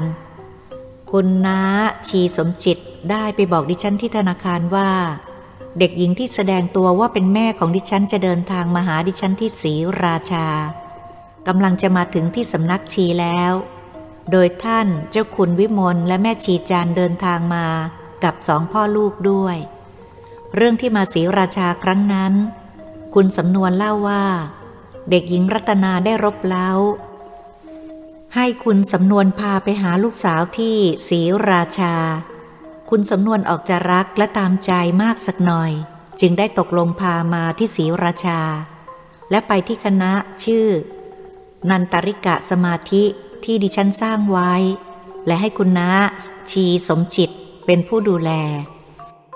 วันนั้นคุณน้าชีสมจิตไปบอกที่ธนาคารแล้ว ดิฉันก็สั่งให้คุณน้าสมจิตรีบกลับไปที่สำนักชี เพื่อไปรับหน้าไว้ก่อน ดิฉันจะติดตามไปภายหลัง โดยให้ทำท่าว่าเราไม่รู้เรื่องนี้มาก่อน และคุณน้าชีสมจิตก็นั่งสามล้อกลับไปที่สำนักชี เราได้นัดหมายไว้ เป็นที่เข้าใจกันทั้งสองฝ่ายดีแล้ว ภายหลังดิฉันก็นั่งรถออกจากธนาคารไปที่สำนักชีคเนว่าสามล้อ ของคุณน้าสมจิตไปถึงสำนักชีเรียบร้อยแล้ว เมื่อดิฉันไปถึงสำนักชี ลงจากรถเข้าไปเพื่อจะกราบท่านเจ้าคุณสุวิมลซึ่งนั่งกลางทั้งสองข้างที่นั่งเป็นรูปตัวอยู่ ดิฉันทำเป็นไม่สนใจในตัวเด็กทำเป็นไม่รู้ตรงข้ามไปกราบท่านเจ้าคุณสุวิมลและแม่ชีจันแต่ตาก็คอยชำเลืองดูเด็กหญิง อายุสามขวบจะมีปฏิกิริยาอย่างใดบ้าง ซึ่งก็มองเห็นเด็กหญิงจ้องมองดิฉันตลอดเวลาด้วยดวงตาดำกลม ดิฉันทำเป็นไม่เห็นไม่สนใจ ได้สนทนากับท่านเจ้าคุณแม่ชีจัน คุณน้าชีสมจิตและคุณสำนวน เมื่อคุณสำนวนขึ้นมาให้ไหว้ดิฉัน แกไม่ยอมไหว้ เด็กเห็นเราสนทนากันและไม่ค่อยสนใจในตัวแก ก็ออกเดินดูภายในสำนักชี คนขับรถของดิฉันเดินตามเข้าไปถามว่า หนูมาสีราชาทำไม แกตอบคนขับรถยังไม่ต้องคิดว่า มาหาลูก คนขับรถของดิฉันได้ถามต่อไปว่า ไหน ลูกอยู่ที่ไหน แกบุ้ยปากพยักหน้ามาทางดิฉัน คนขับรถจึงถามอีกว่า ลูกชื่ออะไร แกก็ตอบอ้อมอ้อมแอมแอมไม่เต็มปากว่า ชื่อ ชื่ออันนันแต่เรื่องดิฉันไม่ได้ยินมาเอง เป็นเพียงแต่การบอกเล่าของคนขับรถของดิฉันเท่านั้น แต่แล้วดิฉันก็จำไม่ได้ว่าใครแน่ จะเป็นท่านเจ้าคุณ สุวิมลหรือว่าคุณสำนวน ร้องบอกเด็กหญิงผู้นั้นว่า ไหน เราว่าจะเอาของมาฝากลูกอย่างไรล่ะ แกก็เดินไปหยิบขนมปังตุ๊กตา ที่เด็กชอบมาห่อหนึ่ง และหนังสือธรรมะธรรมโมเล่มหนึ่ง เดินตรงเข้าไปมอบให้แก่ดิฉัน แล้วเข้ามาอยู่ใกล้ชิด คลอเคลียอยู่กับดิฉัน และดิฉันได้พิจารณาดูผิวพรรณของแก รู้สึกว่าเหมือนแม่ดิฉัน สิ่งที่แน่ก็คือแกสนใจในสำนักชีขึ้นมา แกพูดถึงความเพียรพยายาม และบอกว่าไม่อยากกลับ อยากอยู่ศรีราชา ถ้าเราได้พิจารณาดูเด็กมีอายุเพียงสามขวบ ธรรมดาเด็กทั่ว ๆ ไป เมื่อจากบ้านมาไกลก็มักจะคิดถึงบ้าน มักรบเล้าบ่นให้ผู้ใหญ่พากลับบ้าน แต่เด็กคนนี้อยากจะอยู่ที่สำนักชี ซึ่งไม่มีเพื่อนเด็กวัยรุ่น เดียวกันอยู่ด้วย ก็น่าคิดว่าผิดแปลกกว่าเด็กทั้งหลาย แล้ววันนั้นดิฉันได้พาไปในเขตโรงพยาบาล คิดว่าแกคงจะจำอะไรได้บ้างเมื่อครั้งในอดีต ทั้งหมอและพยาบาล ดิฉันพาไปหลังตึก สว่าง ซึ่งมีต้นมะม่วงใหญ่ เมื่อครั้งวันผ่าตัดดิฉันมายืนร้องไห้ ให้แม่เลื่อนการผ่าตัดในครั้งนั้น แต่ไม่สำเร็จ แม่ไม่ยอมเลื่อน ดิฉันพามาเพื่อจะดูปฏิกิริยาเป็นอย่างไร เมื่อเรามาถึงใต้ต้นมะม่วง แล้วแกก็วิ่งตัดสนามออกมาชายทะเล มีผู้จะวิ่งฉุดตัวแกกลับ ดิฉันได้ห้ามไว้ขอให้เดินสะกดรอยตามไปห่างๆ ดูซิว่าแกจะไปไหน ปรากฏว่าแกไปที่ร้านกาแฟชายทะเล ซึ่งเป็นร้านที่แม่มานั่งกินทุกเช้า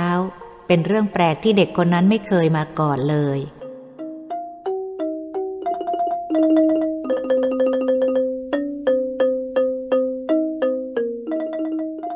หลังจากพวกเราได้สนทนาสัมภาษณ์คุณอนันต์ที่บ้านแล้ว คุณอนันต์ได้พาพวกเราไปดูสถานที่สำนักชีตาริกะสมาธิ ซึ่งอยู่เชิงเขาห่างจากบ้านไปไม่ไกลเท่าใด ออกจากถนนสุขุมวิทแล้วเลี้ยวขวาผ่านป้ายชี้ทางไปทางโรงพยาบาลสมเด็จไม่นาน ก็มาถึงเห็นป้ายสำนักชีอนันตริกาสมาธิ ทางเข้าอยู่ข้าง โรงขายไม้กระดาน รถเราเลี้ยวไปจอดตรงประตูซึ่งอยู่บริเวณรอบนอกสำนักชี เมื่อเด็กเปิดประตูแล้ว เราก็เดินเข้าประตูไปสู่สำนักชี เราได้พบแม่ชีสมจิต เป็นผู้ที่อาวุโสในสถานที่นี้ เราได้สัมภาษณ์แม่ชีสมจิตถึงความรู้สึก เมื่อเด็กหญิงรัตนามาถึงสำนักชี และคุณอนันต์ได้กรุณาชี้ให้ดู เมื่อครั้งเจ้าคุณสุวิมลคุณสำนวน พร้อมทั้งแม่ชีจันที่นั่งเป็นรูปตัวอยู่ ข้าพเจ้ามองดูแล้วพิจารณาดูรอบๆ ภายในรั้วเรือนพักปลูกเป็นระเบียบ แม้ไม่กว้างใหญ่ แต่ก็นับได้ว่าเป็นสถานที่เงียบแห่งหนึ่ง เป็นที่น่าฝึกสมาธิ เพราะเป็นที่ห่างจากความวุ่นวายของโลกภายนอก นับว่าเป็นอนาเขตแห่งความสงบ ได้ยินเสียงนก เสียงกาเป็นธรรมชาติ เรารออยู่ไม่นานแม่ชีสมจิตก็ลงมาจากเรือนพัก ให้พวกเราได้มีโอกาสสัมภาษณ์ซักถามเหตุการณ์ เกี่ยวกับอุบาสิกาล้น กับเด็กหญิงรัตนา คุณประสิทธิ์ได้เริ่มต้นสัมภาษณ์แม่ชีสมจิต แม่ชีผู้อาวุโสในสำนักอนันตริกะสมาธิ แม่ชีสมจิตออกตัวว่าวันนี้ไม่สบายเป็นไข้หวัด แพ้อากาศพูดเสียงค่อย คุณอนันต์บอกว่า แม่ชีสมจิตได้เล่าเรื่องที่เด็กคุณสำนวน เจ้าคุณสุวิมลและแม่ชีจันมาที่นี่ให้ฟังแล้ว คงจะบอกให้รู้ไม่ยากให้เล่าซ้ำอีก ข้าพเจ้าเห็นแม่ชีสมจิต มาจากเรือนพักทั้งๆทที่ไม่สบายเพื่อให้สัมภาษณ์ ข้าพเจ้าจึงถามว่า เมื่อเด็กหญิงรัตนาศรีราชาครั้งโน้น แม่ชีรู้เรื่องการกลับชาติของเด็กหญิงอายุเพียงสามขวบ แกได้แสดงกริยาอะไรเป็นที่ผิดปกติจากเด็กธรรมดา จึงทำให้แน่ใจว่าอุบาสิกา ลั้น กลับชาติมาเกิด แม่ชีได้พูดไปนึกไปด้วยเสียงค่อยๆ แต่ได้ยินชัดเจน เพราะเป็นสถานที่เงียบสงัด คงจะมีแต่เสียงนกกา แทรกแซงเข้ามาบางเวลา แต่ก็ไม่ก่อกวนการสนทนาอะไร มีหมู่ไม้ ร่มเย็น เป็นบรรยากาศที่ข้าพเจ้าชอบอยู่แล้ว แม่ชีสมจิตบอกว่า เท่าที่ดิฉันสังเกตดู เด็กคนนั้นเมื่อสอนความทรงจำในอดีต เช่น ดิฉันถามว่าการผ่าตัดในอดีตที่ไหน แกก็ตอบว่าที่โรงพยาบาล โรงพยาบาลไหน แกก็ตอบว่าที่โรงพยาบาลสมเด็จ ตามที่สังเกตดูแกมีความสนใจในสำนักชีนี้มาก บอกว่าอยากจะอยู่ที่นี่ และค้างที่นี่ ดิฉันสังเกตดูคุณสำนวนพ่อผู้เลี้ยงดูมาไม่ค่อยสบายใจนัก พยายามไม่ยอมให้แกอยู่ บอกว่ายังไม่เข้าเรียนหนังสือ คงจะห่วงอนาคตของลูกที่ยังไม่ได้เข้ารับการศึกษาเล่าเรียน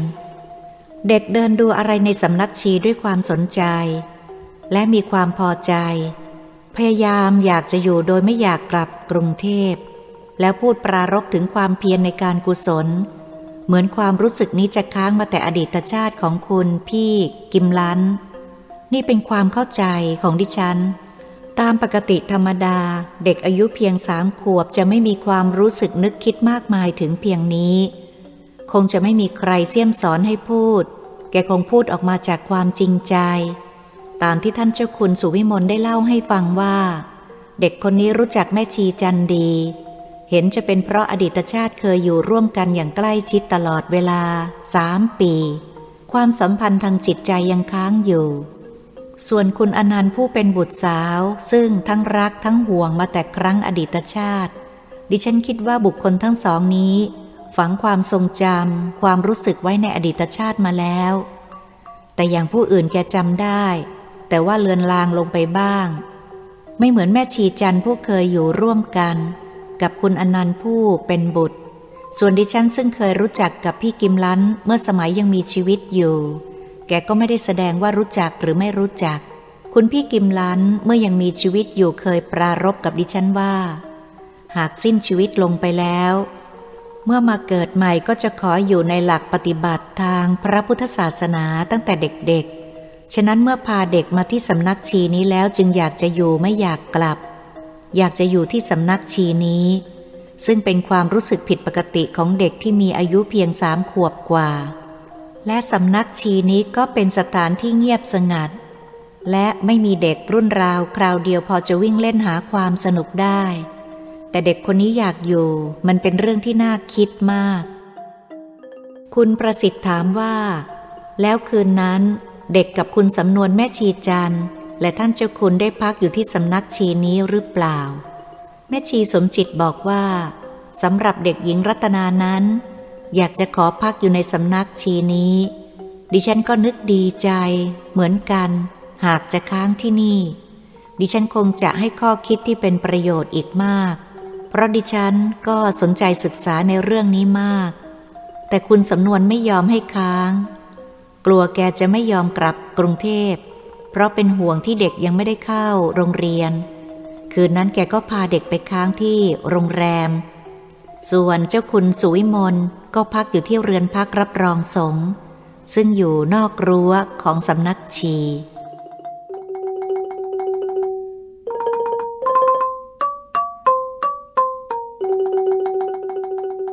เมื่อข้าพเจ้าเดินออกมามองเห็นเรือนมีสองหรือสามหลังใหญ่พอสมควร สะอาดเรียบร้อย อยู่ในหมู่ไม้เป็นที่ร่มรื่นสงบ เหมาะสมกับผู้แสวงหาสัจธรรมเพื่อหลุดพ้นการเวียนว่ายตายเกิด ที่ไม่มีที่สิ้นสุด เราได้สนทนาสัมภาษณ์มาแล้วสองแห่ง ใช้เวลาสองชั่วโมงผ่านไปแล้ว เห็นว่าควรจะอำลาแม่ชีซึ่งยังเป็นหวัด สุขภาพยังไม่ปกติ ส่วนคุณอนันต์ได้ทราบว่ามีธุระจะรีบไปกรุงเทพ ก่อนอำลาจากกันข้าพเจ้าได้พูดได้ถามคุณอนันต์ว่า ผมรู้สึกขอบคุณที่ได้กรุณาเล่าถึงเหตุการณ์เกี่ยวกับคุณแม่ของคุณอนันต์ ในชีวิตที่ผ่านมานั้น ผมได้รับความรู้อย่างละเอียด เป็นประโยชน์มากในการบันทึกเรื่องในวันนี้ แต่ผมอยากจะถามอีกสักครั้งหนึ่งว่า ยังมีตอนใดอีกที่ทำให้คุณอนันต์แน่ใจยิ่งขึ้นว่าเด็กหญิงผู้นั้น เป็นคุณแม่มาเกิด คุณอนันต์คิดอยู่ครู่หนึ่งและพูดว่า มีครั้งหนึ่ง ศาสตราจารย์ ดรเอียน สตีเวนสัน บินมาจากอเมริกา แล้วเดินทางมาหาดิฉันที่ศรีราชาโดยรถยนต์ ซึ่งขณะนั้นดิฉันยังทำงานอยู่ที่ธนาคาร ดรเอียนเอากระดาษมาวาดเป็นร่างคน มีตะโพก มีเอว มีจุดสะดือ แล้วถามดิฉันว่า แม่เมื่อมีชีวิตอยู่ นั้นมีแผลเป็นอยู่ที่ไหนบ้าง แล้วให้ดิฉันขีด รอยแผลเป็นของแม่ลงไปที่ภาพวาด ดิฉันก็หยิบมาขีดแผลเป็นเท่าที่จำได้แน่นอนในภาพหลายแห่ง แม่ดิฉันได้เคยเข้ารับการผ่าตัดที่โรงพยาบาลสามครั้ง และส่งให้แกดู แกร้องออกมาด้วยความตื่นเต้นและดีใจว่าฝ่ายออนไลน์ แล้วแกก็หยิบโครงร่างแผลเป็นของเด็กหญิงรัตนา ที่เตรียมไว้แล้วออกมาให้ดิฉันดู ดิฉันเปรียบเทียบดูตรงกับที่ดิฉันขีดรอยแผลเป็นของแม่ไว้ เมื่อหยิบเอามาเปรียบเทียบดูทั้งสองภาพ รอยแผลเป็นตรงเหมือนคนเดียวกัน ทั้งของแม่และของเด็กหญิงรัตนา ดิฉันมั่นใจว่าเด็กหญิงรัตนาต้องเป็นแม่ของดิฉันกลับชาติมาเกิดแน่นอน อีกอย่างหนึ่ง ดรเอียนได้บอกดิฉันว่า เมื่อได้สัมภาษณ์เด็กหญิงรัตนาวงสมบัติยังบอกดรเอียนว่า ลูกสาวที่อยู่ศรีราชานั้น เมื่อเด็กๆยังมีอีกชื่อหนึ่งชื่อว่ามาลี เมื่อดิฉันได้ฟังก็สะดุ้ง เพราะเป็นความจริงเมื่อเด็กๆ ชื่อมาลีมาก่อน ซึ่งวงศาคณาญาติแม้แต่ตัวคุณบุญเยี่ยมก็ยังไม่เคยรู้ชื่อนี้มาก่อน เมื่อเล็กๆ เจ็บอดๆแอดๆเป็นคนขี้โรค เจ้าอุดมสมนึกณเชียงใหม่ เป็นผู้ชำนาญในทางไสยศาสตร์ได้เปลี่ยนชื่อจากมาลีเป็นอนันต์ จากนั้นดิฉันก็จำความได้แล้ว แต่นั้นมาก็หายโรคหายภัย ชื่อมาลีก็หมดความหมาย ไม่มีใครเอ่ยถึงอีกเลย เวลานั้นยังไม่เข้าเรียน เพราะฉะนั้น แม้แต่เพื่อนนักเรียนก็ไม่รู้ เพราะได้เปลี่ยนชื่อก่อนที่จะเริ่มเข้าโรงเรียน แม้แต่ตัวดิฉันก็ลืมอยู่แล้ว มื่อดรเอียนมาพูดว่าเด็กหญิงรัตนาบอกว่า เมื่อเด็กดิฉันมีชื่อว่ามาลี ดิฉันจึงสะดุ้ง เพราะชื่อนี้ไม่มีผู้อื่นรู้จำได้ว่าแม่ชอบเรียกดิฉันเมื่อเล็กๆว่า ลี่ สั้นๆ เรื่องนี้จึงทำให้ดิฉันหมดข้อสงสัยต่อไปแล้ว คุณสงบถามว่า คุณอนันต์เคยพบ ดรเอียนกี่ครั้งแล้ว คุณอนันต์ตอบว่า แกมาหาดิฉันสองครั้งแล้วในระยะปีเดียวกัน มาพบที่ศรีราชา การมาครั้งแรกไม่ได้เรื่องอะไรมากนัก ดรเอียนเป็นผู้ค้นคว้าเรื่องตายแล้วกลับชาติมาเกิดทั่วไปทุกทวีป ข้าพเจ้าพูดว่า เรื่องนี้มีผู้แปลเป็นภาษาไทยแล้วหรือยัง ผมยังไม่เคยเห็น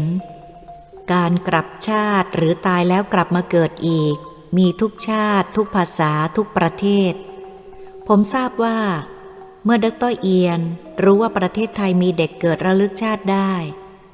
ด็อกเตอร์เอียนก็จะต้องบินมาค้นคว้าบันทึกเหตุการณ์ที่เกิดขึ้นแล้ว ผมเพิ่งรู้ว่าด็อกเตอร์เอียนก็สนใจเรื่องนี้ คงจะมีข้อความบันทึกเขียนแล้วในภาษาอังกฤษ แต่ยังไม่มีใครแปลออกมาเป็นภาษาไทย คุณประสิทธิ์พูดว่า เรื่องจะมีผู้แปลแล้วหรือยัง คุณทอไม่ต้องห่วง เพราะว่าการเขียนไปคนละทาง ดรเอียนก็เขียนไปตามหลักของนักวิทยาศาสตร์ ส่วนแบบของคุณทอก็เอาแนวของความจริงที่เกิดขึ้นแล้วมาเขียน ในเรื่องเดียวกันเขียนคนละแบบ แต่สุดท้ายเหตุการณ์ความจริงกับวิทยาศาสตร์ก็คงจะต้องตรงกัน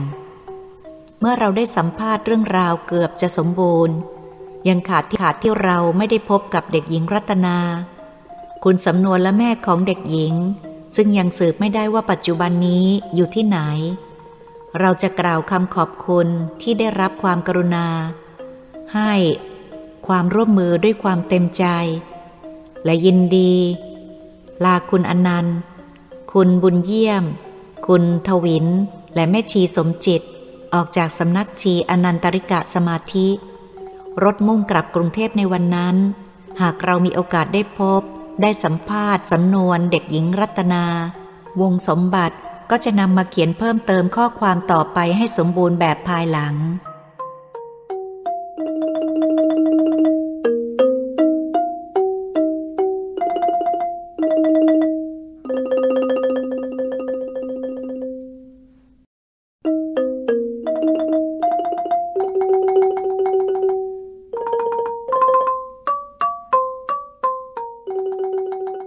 บ้านคุณสำนวนวงสมบัติ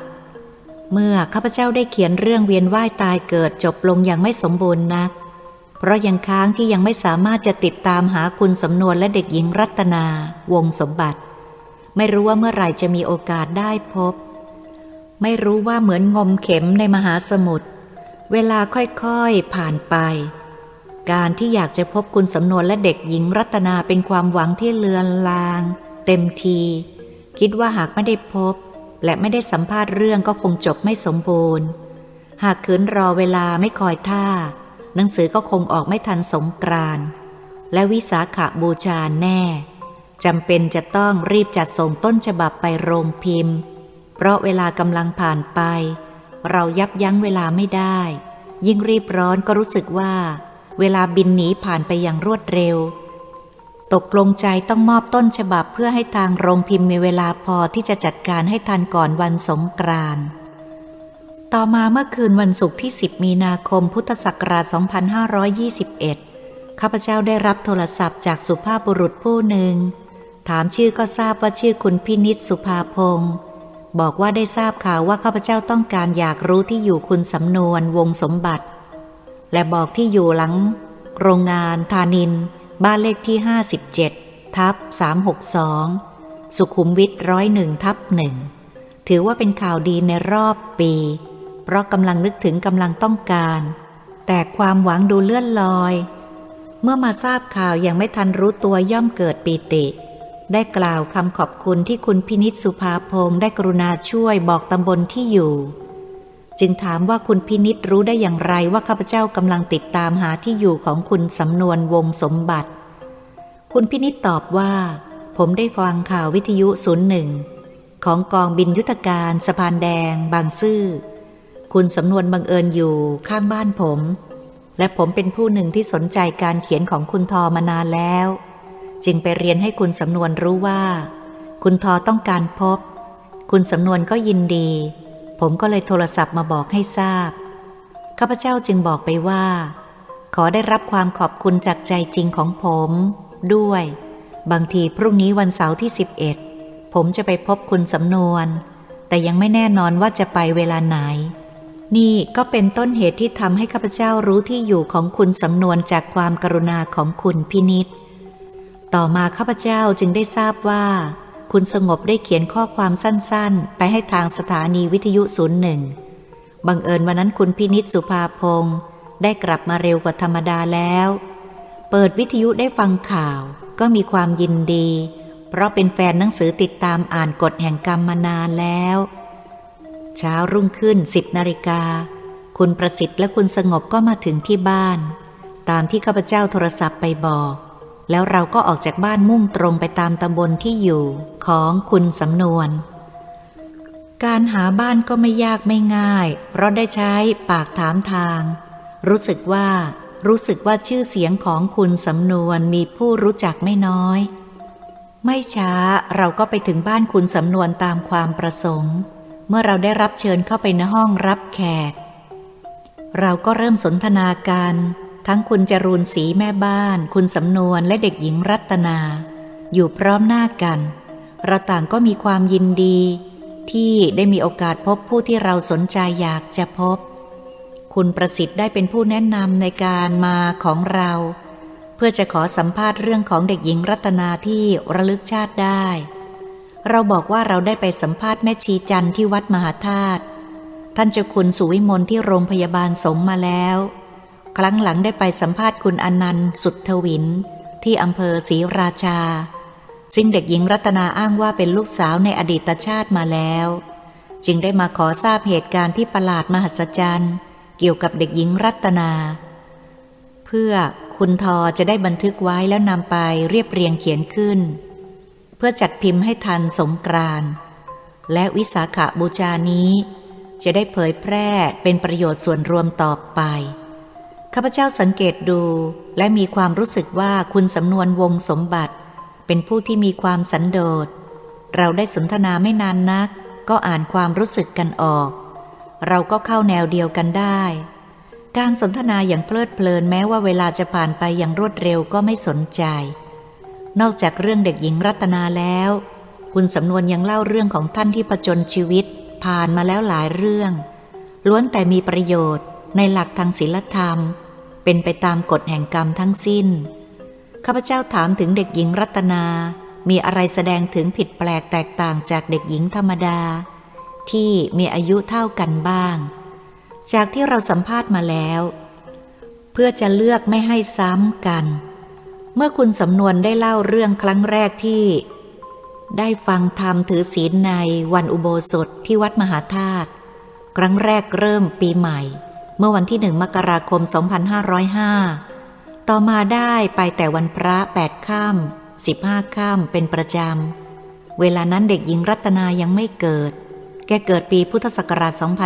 2507 ที่โรงพยาบาลจุฬาลงกรณ์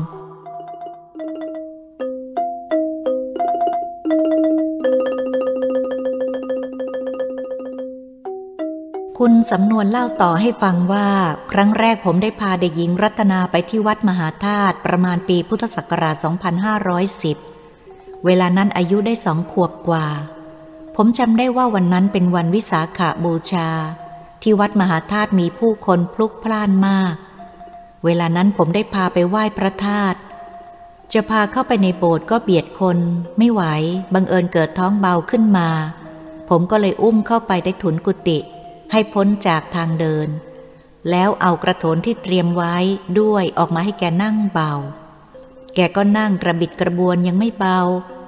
ก็พอดีมีพวกแม่ชีและพวกอุบาสิกาเดินออกมาจากสำนักเรือนพัก จะเข้าไปในโบสถ์พอดีแกเหลือไปเห็นแม่ชีกำลังจะผ่านไป แกก็ลุกขึ้นจากกระโถนยังไม่ได้เบา แล้วชี้มือพูดว่านั่นแม่ชีจันนี่ แล้วแกก็ตะโกนออกไปว่า แม่ชีจันแม่ชีจันผมก็เลยห้ามแกว่า อย่าตะโกนอย่างนั้นไม่ดีเสียมารยาท เรารู้จักเขาหรือ เด็กบอกผมว่าทำไมจะไม่รู้จัก เคยอยู่เรือนหลังเขียวด้วยกัน และพูดอะไรอีกตามอารมณ์ของแกบ่นว่าแม่ชีจันเนี่ยเรียกก็ไม่ขาน เมื่อกลับจากวัดมหาธาตุแล้วก็บ่นเรื่องแม่ชีจันเสมอ ผมเองก็เกิดสนใจเหมือนกัน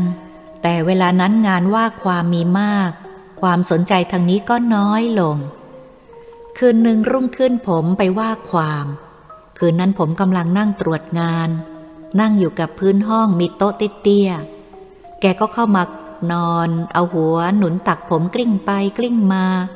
แล้วปากก็บ่นเรื่องแม่ชีจันเรียกแล้วไม่ขาน ไม่หันหน้ามาดู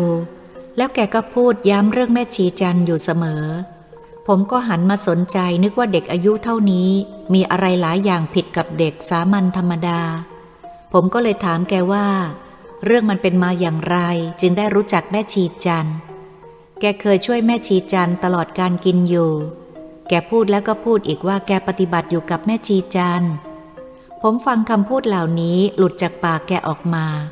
เมื่อพิจารณาแล้วเด็กธรรมดา ยังไม่ถึงสามขวบพูดได้เช่นนี้ เป็นเรื่องประหลาดมหัศจรรย์ ผมก็พยายามซักถามแก มีโรงงาน มีโรงแรม มีที่ดิน มีไร่ จึงทำให้ผมเกิดความสนใจมากขึ้น หลังจากว่าความแล้วก็ออกจากศาลตรงไปที่วัดมหาธาตุ เพื่อไปสืบหาแม่ชีจันไปครั้งแรกถามหาแม่ชีจันก็ได้ทราบว่าไปปักใต้ ไปครั้งที่สองก็ไม่พบอีก ทราบว่าไปจังหวัดอุบลราชธานี แต่ผมก็ไม่ละความพยายาม ไปครั้งที่สามไปจุดใต้ตำตอ ไปถามเอาตัวแม่ชีจันเข้าเอง เพราะผมไม่เคยพบไม่เคยรู้จักแม่ชีจันมาก่อน เมื่อพบแม่ชีจันแล้วก็ถามว่า คนที่มาอยู่กับแม่ชีจันได้ตายไปกี่คนแล้ว แม่ชีจันยกมือขึ้นนับนิ้ว แล้วบอกชื่อรวมทั้งโยม ท่านเจ้าคุณพระพิมลธรรมด้วย จึงบอกว่าไม่ใช่ เพราะห่างไป ผมเลยถามว่ามีใครบ้างที่เรียกแม่ชีจันแม่ชีก็นึกได้ว่ามีชื่อกิมลันแล้วก็บอกว่า ดิฉันได้เคยรับอุปการะจากป้ากิมลันเมื่อสมัยมีชีวิตอยู่ เมื่อผมได้เรื่องราวคลี่คลายจากวัดมหาธาตุพอจับเหตุการณ์ประติดประต่อ เป็นความจริงขึ้นมาบ้าง หลังจากผมได้พาแกไปที่วัดมหาธาตุแล้ว ดังที่คุณได้สัมภาษณ์แม่ชีจันและไปหาท่านเจ้าคุณสุวิมลมาแล้ว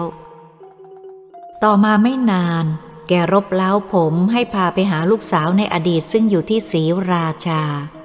ที่สุดผมก็ตกใจเดินทางไปพร้อมกับเจ้าคุณสุวิมลแม่ชีจันผมภรยา และเด็กหญิงรัตนา วันนั้นแกพูดแต่ว่าแกอยากจะพักอยู่ที่สำนักแม่ชีไม่อยากกลับบ้าน ผมก็บอกว่า เรายังไม่ได้เล่าเรียนหนังสือ ถ้าอยู่สำนักชีก็ไม่มีโอกาสหาความรู้ใส่ตัว ปล่อยเวลาให้เสียไปเปล่าๆ ขอให้เล่าเรียนศึกษาหาความรู้เสียก่อน ค่อยมาอยู่ภายหลัง ถ้าเราไม่รู้หนังสือเราก็เป็นคนโง่ ผมได้ปลอบแกชี้แจงให้แกเข้าใจ แกก็เข้าใจดี คืนนั้นเราไปพักที่โรงแรมที่คุณอนันต์จัดให้เป็นที่พักไว้กลางคืน รู้สึกว่า แกนอนไม่ค่อยหลับ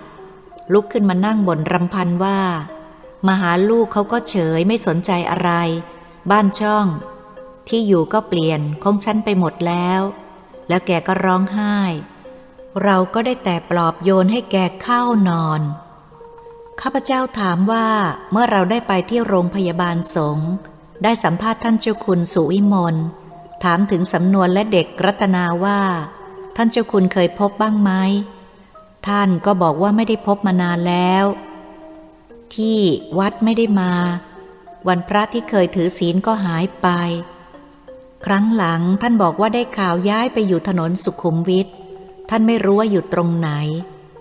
ครั้งหลังได้ข่าวว่าป่วย ท่านไม่รู้ว่าเป็นโรคอะไร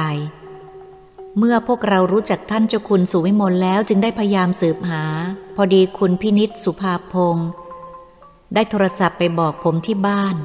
ความรู้สึกของบางท่านคงเข้าใจว่า คุณสำนวนย้ายที่อยู่บ่อยอาจจะกีดกันไม่อยากให้เด็กหญิงรัตนาพบกับใครๆ คุณสำนวนนิ่งด้วยอารมณ์เย็นและพูดขึ้นว่า เรื่องนี้เห็นจะเป็นเพราะผมเกิดอุบัติเหตุขึ้น เมื่อครั้งผมกลับจากเชียงใหม่ ตรงทางโค้งอำเภอเถินรถคว่ำผมรอดตายได้อย่างปฏิหารครั้งนั้น ครั้งผมขึ้นไปว่าความที่จังหวัดเชียงใหม่ หนูรัตนาแกก็ติดตามผมขึ้นไปด้วย แกบอกว่าแกอยากจะเรียนที่เชียงใหม่ เพราะชอบภูมิประเทศ เวลานั้นพี่สาวของแกเรียนอยู่ที่มหาวิทยาลัยเชียงใหม่อยู่แล้ว เมื่อแกอยากเรียนผมก็อนุญาตให้แกเรียนได้ ตกลงให้แกอยู่เชียงใหม่ ผมต้องขึ้นขึ้นล่องล่องคราวนั้นผมก็ล่องกรุงเทพ เหตุการณ์บังเอิญรถของลูกสาว ผมเข้าอู่ซ่อมยังไม่เสร็จ และรถอาจารย์สมศักดิ์ก็บังเอิญเข้าอู่ยังไม่เสร็จเหมือนกัน ผมก็รอไม่ได้ เพราะมีหมายกำหนดว่าความทางกรุงเทพ จะต้องไปถึงให้ทันวันเวลาที่ศาลนัดจำเป็นที่ผมจะต้องโดยสารรถประจำทาง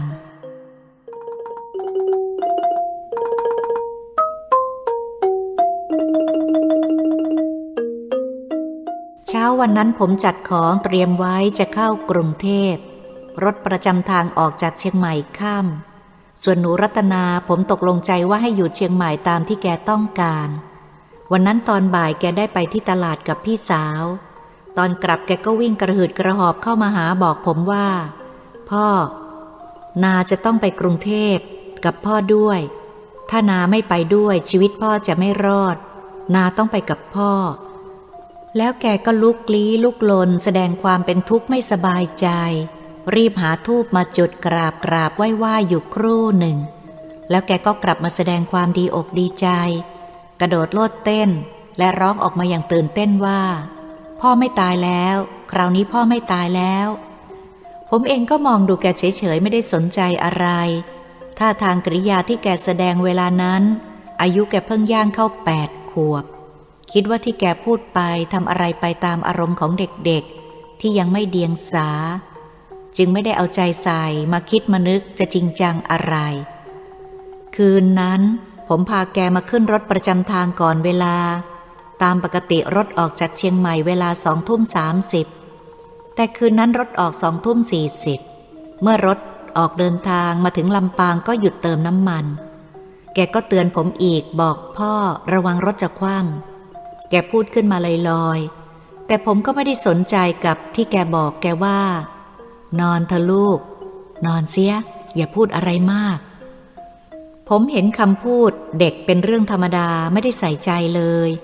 พอรถเข้าเขตอำเภอเถิน คราวนี้แกก็เตือนอีกว่า พ่อเตรียมตัวระวัง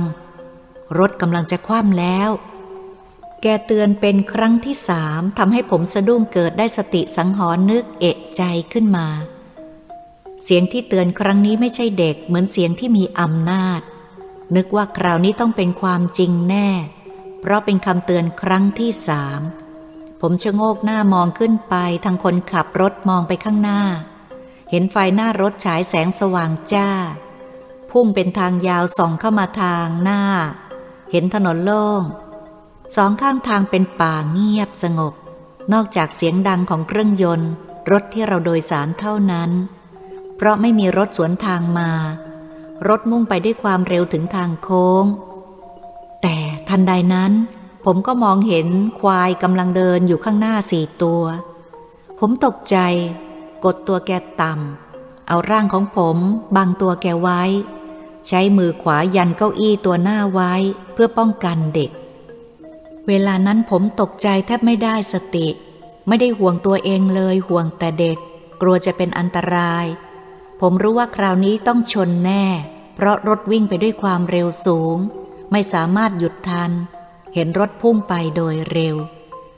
ผมใจหายอ้าปากร้องเกือบจะเป็นเสียงตะโกนด้วยความตกใจว่า ควาย ความรู้สึกเหมือนมีผู้หญิงได้มาฉุดเอาร่างของลูกออกไปจากผม ทันใดนั้น ได้ยินเสียงปั้งใหญ่ ดังสนั่นวันไหวดังเหมือนลูกระเบิด พร้อมกับขณะเดียวกัน ผมก็สิ้นสติหมดความรู้สึกไปทันที จะนานเท่าใดผมไม่รู้ เมื่อฟื้นลืมตาขึ้น ก็รู้สึกงง จับต้นชนปลายไม่ถูก นึกถามตัวเองในใจว่าเราเป็นอะไรไป เวลานี้เราอยู่ที่ไหน ผมเห็นลูกนั่งอยู่ข้างๆ ท่าทางคงเป็นปกติ คอยเฝ้าดูผมอยู่ไม่ตื่นเต้นอะไร แกไม่ได้เป็นอะไรเลย ทั้งแกคงไม่รู้ว่าผมไม่ตายแน่ ผมจึงถามว่า นี่เราอยู่ที่ไหนลูก แกตอบเสียงปกติว่า เราอยู่ระหว่างหุบเขานะสิพ่อ ผมถามอีกว่า นี่เรามาจากไหนจะไปไหน แกก็บอกว่าเรามาจากเชียงใหม่ พ่อจะกลับไปว่าความที่กรุงเทพ แล้วแกก็บอกผมว่า เวลารถคว่ำลงตกข้างถนน รถหงายท้อง สีล้อ ชี้ฟ้า ตัวแกก็ เท้าชี้ฟ้าเหมือนกัน แต่แกก็รีบยันตัวลุกขึ้น เที่ยวหาพ่อไปพบท่อนขาชูขึ้นมาที่หีบห่อทับไว้ข้างบน นาจำกางเกงและรองเท้าพ่อได้ จึงรีบหยิบหีบห่อเหล่านั้นออก ก็พอดีเขาให้หน่วยทหารอากาศ และตำรวจทางหลวงมาช่วย นาเป็นคนสั่งงานคอยระวังพ่อ ผมได้ทราบภายหลังแกได้สั่งช่วยเหลือผมด้วยท่าทางเป็นผู้ใหญ่ ผิดกับเด็กแปดขวบ สั่ง ให้พยุงร่างประคับประคองผมอย่างระมัดระวัง ออกจากรถที่พังเพราะชนควาย ให้เอาเบาะจากรถมาหนุนหัวหนุนตัว เมื่อผมฟื้น เขาได้จัดการเป็นที่เรียบร้อย ทั้งคนเจ็บคนป่วย เขาจัดการไปหมดแล้ว เมื่อผมทบทวนความจำที่ค่อยๆ นึกถึงเหตุการณ์ออกบ้าง ควายที่ผมเห็นเดินหันหลังอยู่กลางถนนนั้น ได้ถูกรถชนโครมเดียวตายทันทีสามตัว อีกตัวชักดิ้นขาสั่นตายทีหลัง แล้วรถก็เสียหลักพลิกคว่ำผมรู้เท่านั้น แล้วก็กลับสลบหมดสติหมดความรู้สึกต่อไปอีก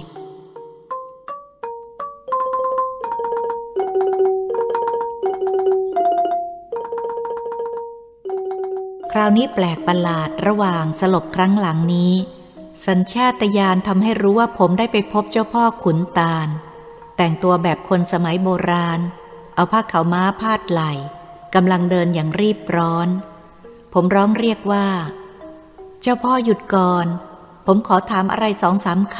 ำ เจ้าพ่อยังไม่ได้ยอมหยุดให้เดินต่อไป ผมจึงบอกว่า หยุดพูดกันก่อน เมื่อท่านหยุดผมก็พูดว่า ทำไมถึงทำกับผมอย่างนี้ เจ้าพ่อก็บอกว่าไม่ได้ทำโน่น ไอ้พวกวายร้ายเหล่านั้นมันทำพูดแล้วท่านก็ชี้ไปข้างทาง มีพวกหลายเหล่าคิดว่าเป็นพวกผีชั้นต่ำเมื่อท่านชี้ให้ดู ผมไม่คิดว่าพวกเหล่าร้ายนั้นจะเป็นบริวารของท่าน แต่ก็ถามเจ้าพ่อว่า เจ้าพ่อ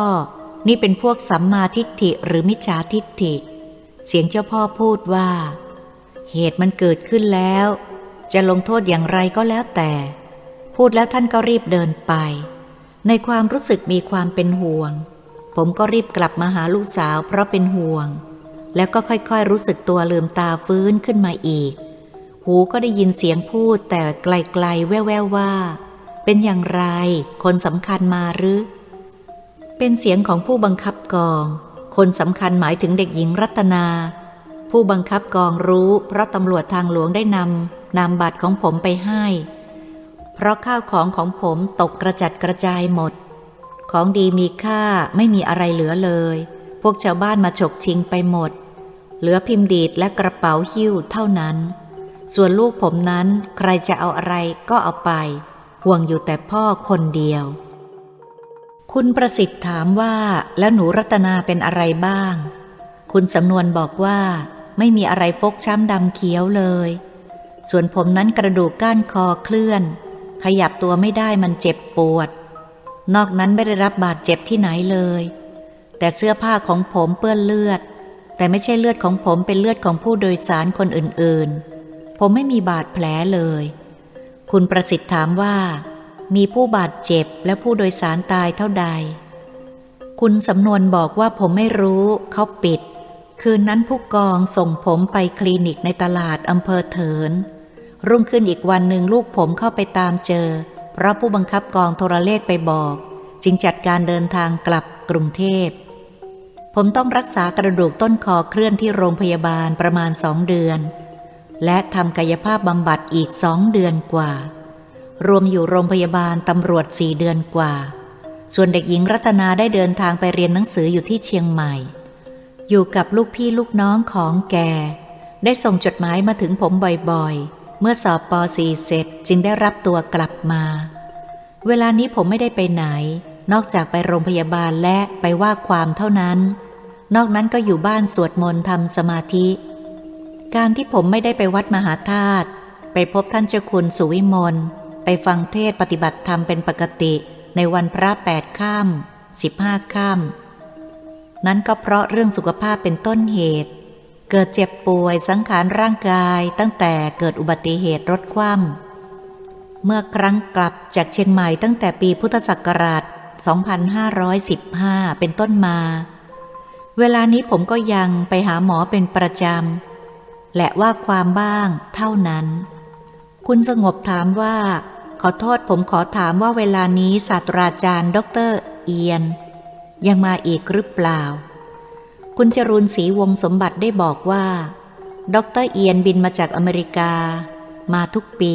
อย่างน้อยปีละหนึ่งครั้ง มาถึงก็มีของฝากเป็นเสื้อผ้าของสวยๆ งามๆ เป็นต้น แล้วก็ซักถามความรู้สึกของหนูรัตนา บันทึกไว้อย่างละเอียดถี่ถ้วน และถ่ายรูปทุกครั้ง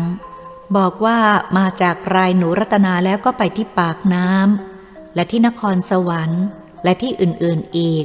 เพราะเด็กที่กลับชาติมาเกิดที่เมืองไทยนั้นมีหลายแห่งด้วยกัน แกก็คอยติดตามเรื่องราวทุกปี เมื่อได้ฟังแล้วทำให้ข้าพเจ้าคิดว่า พวกนักวิทยาศาสตร์ต่างประเทศนั้น เขาทำงานกันจริง ๆ จัง ๆ เป็นล่ำเป็นสัน ต้องลงทุนลงแรงเสียเวลาติดตามเรื่องไม่ทอดทิ้ง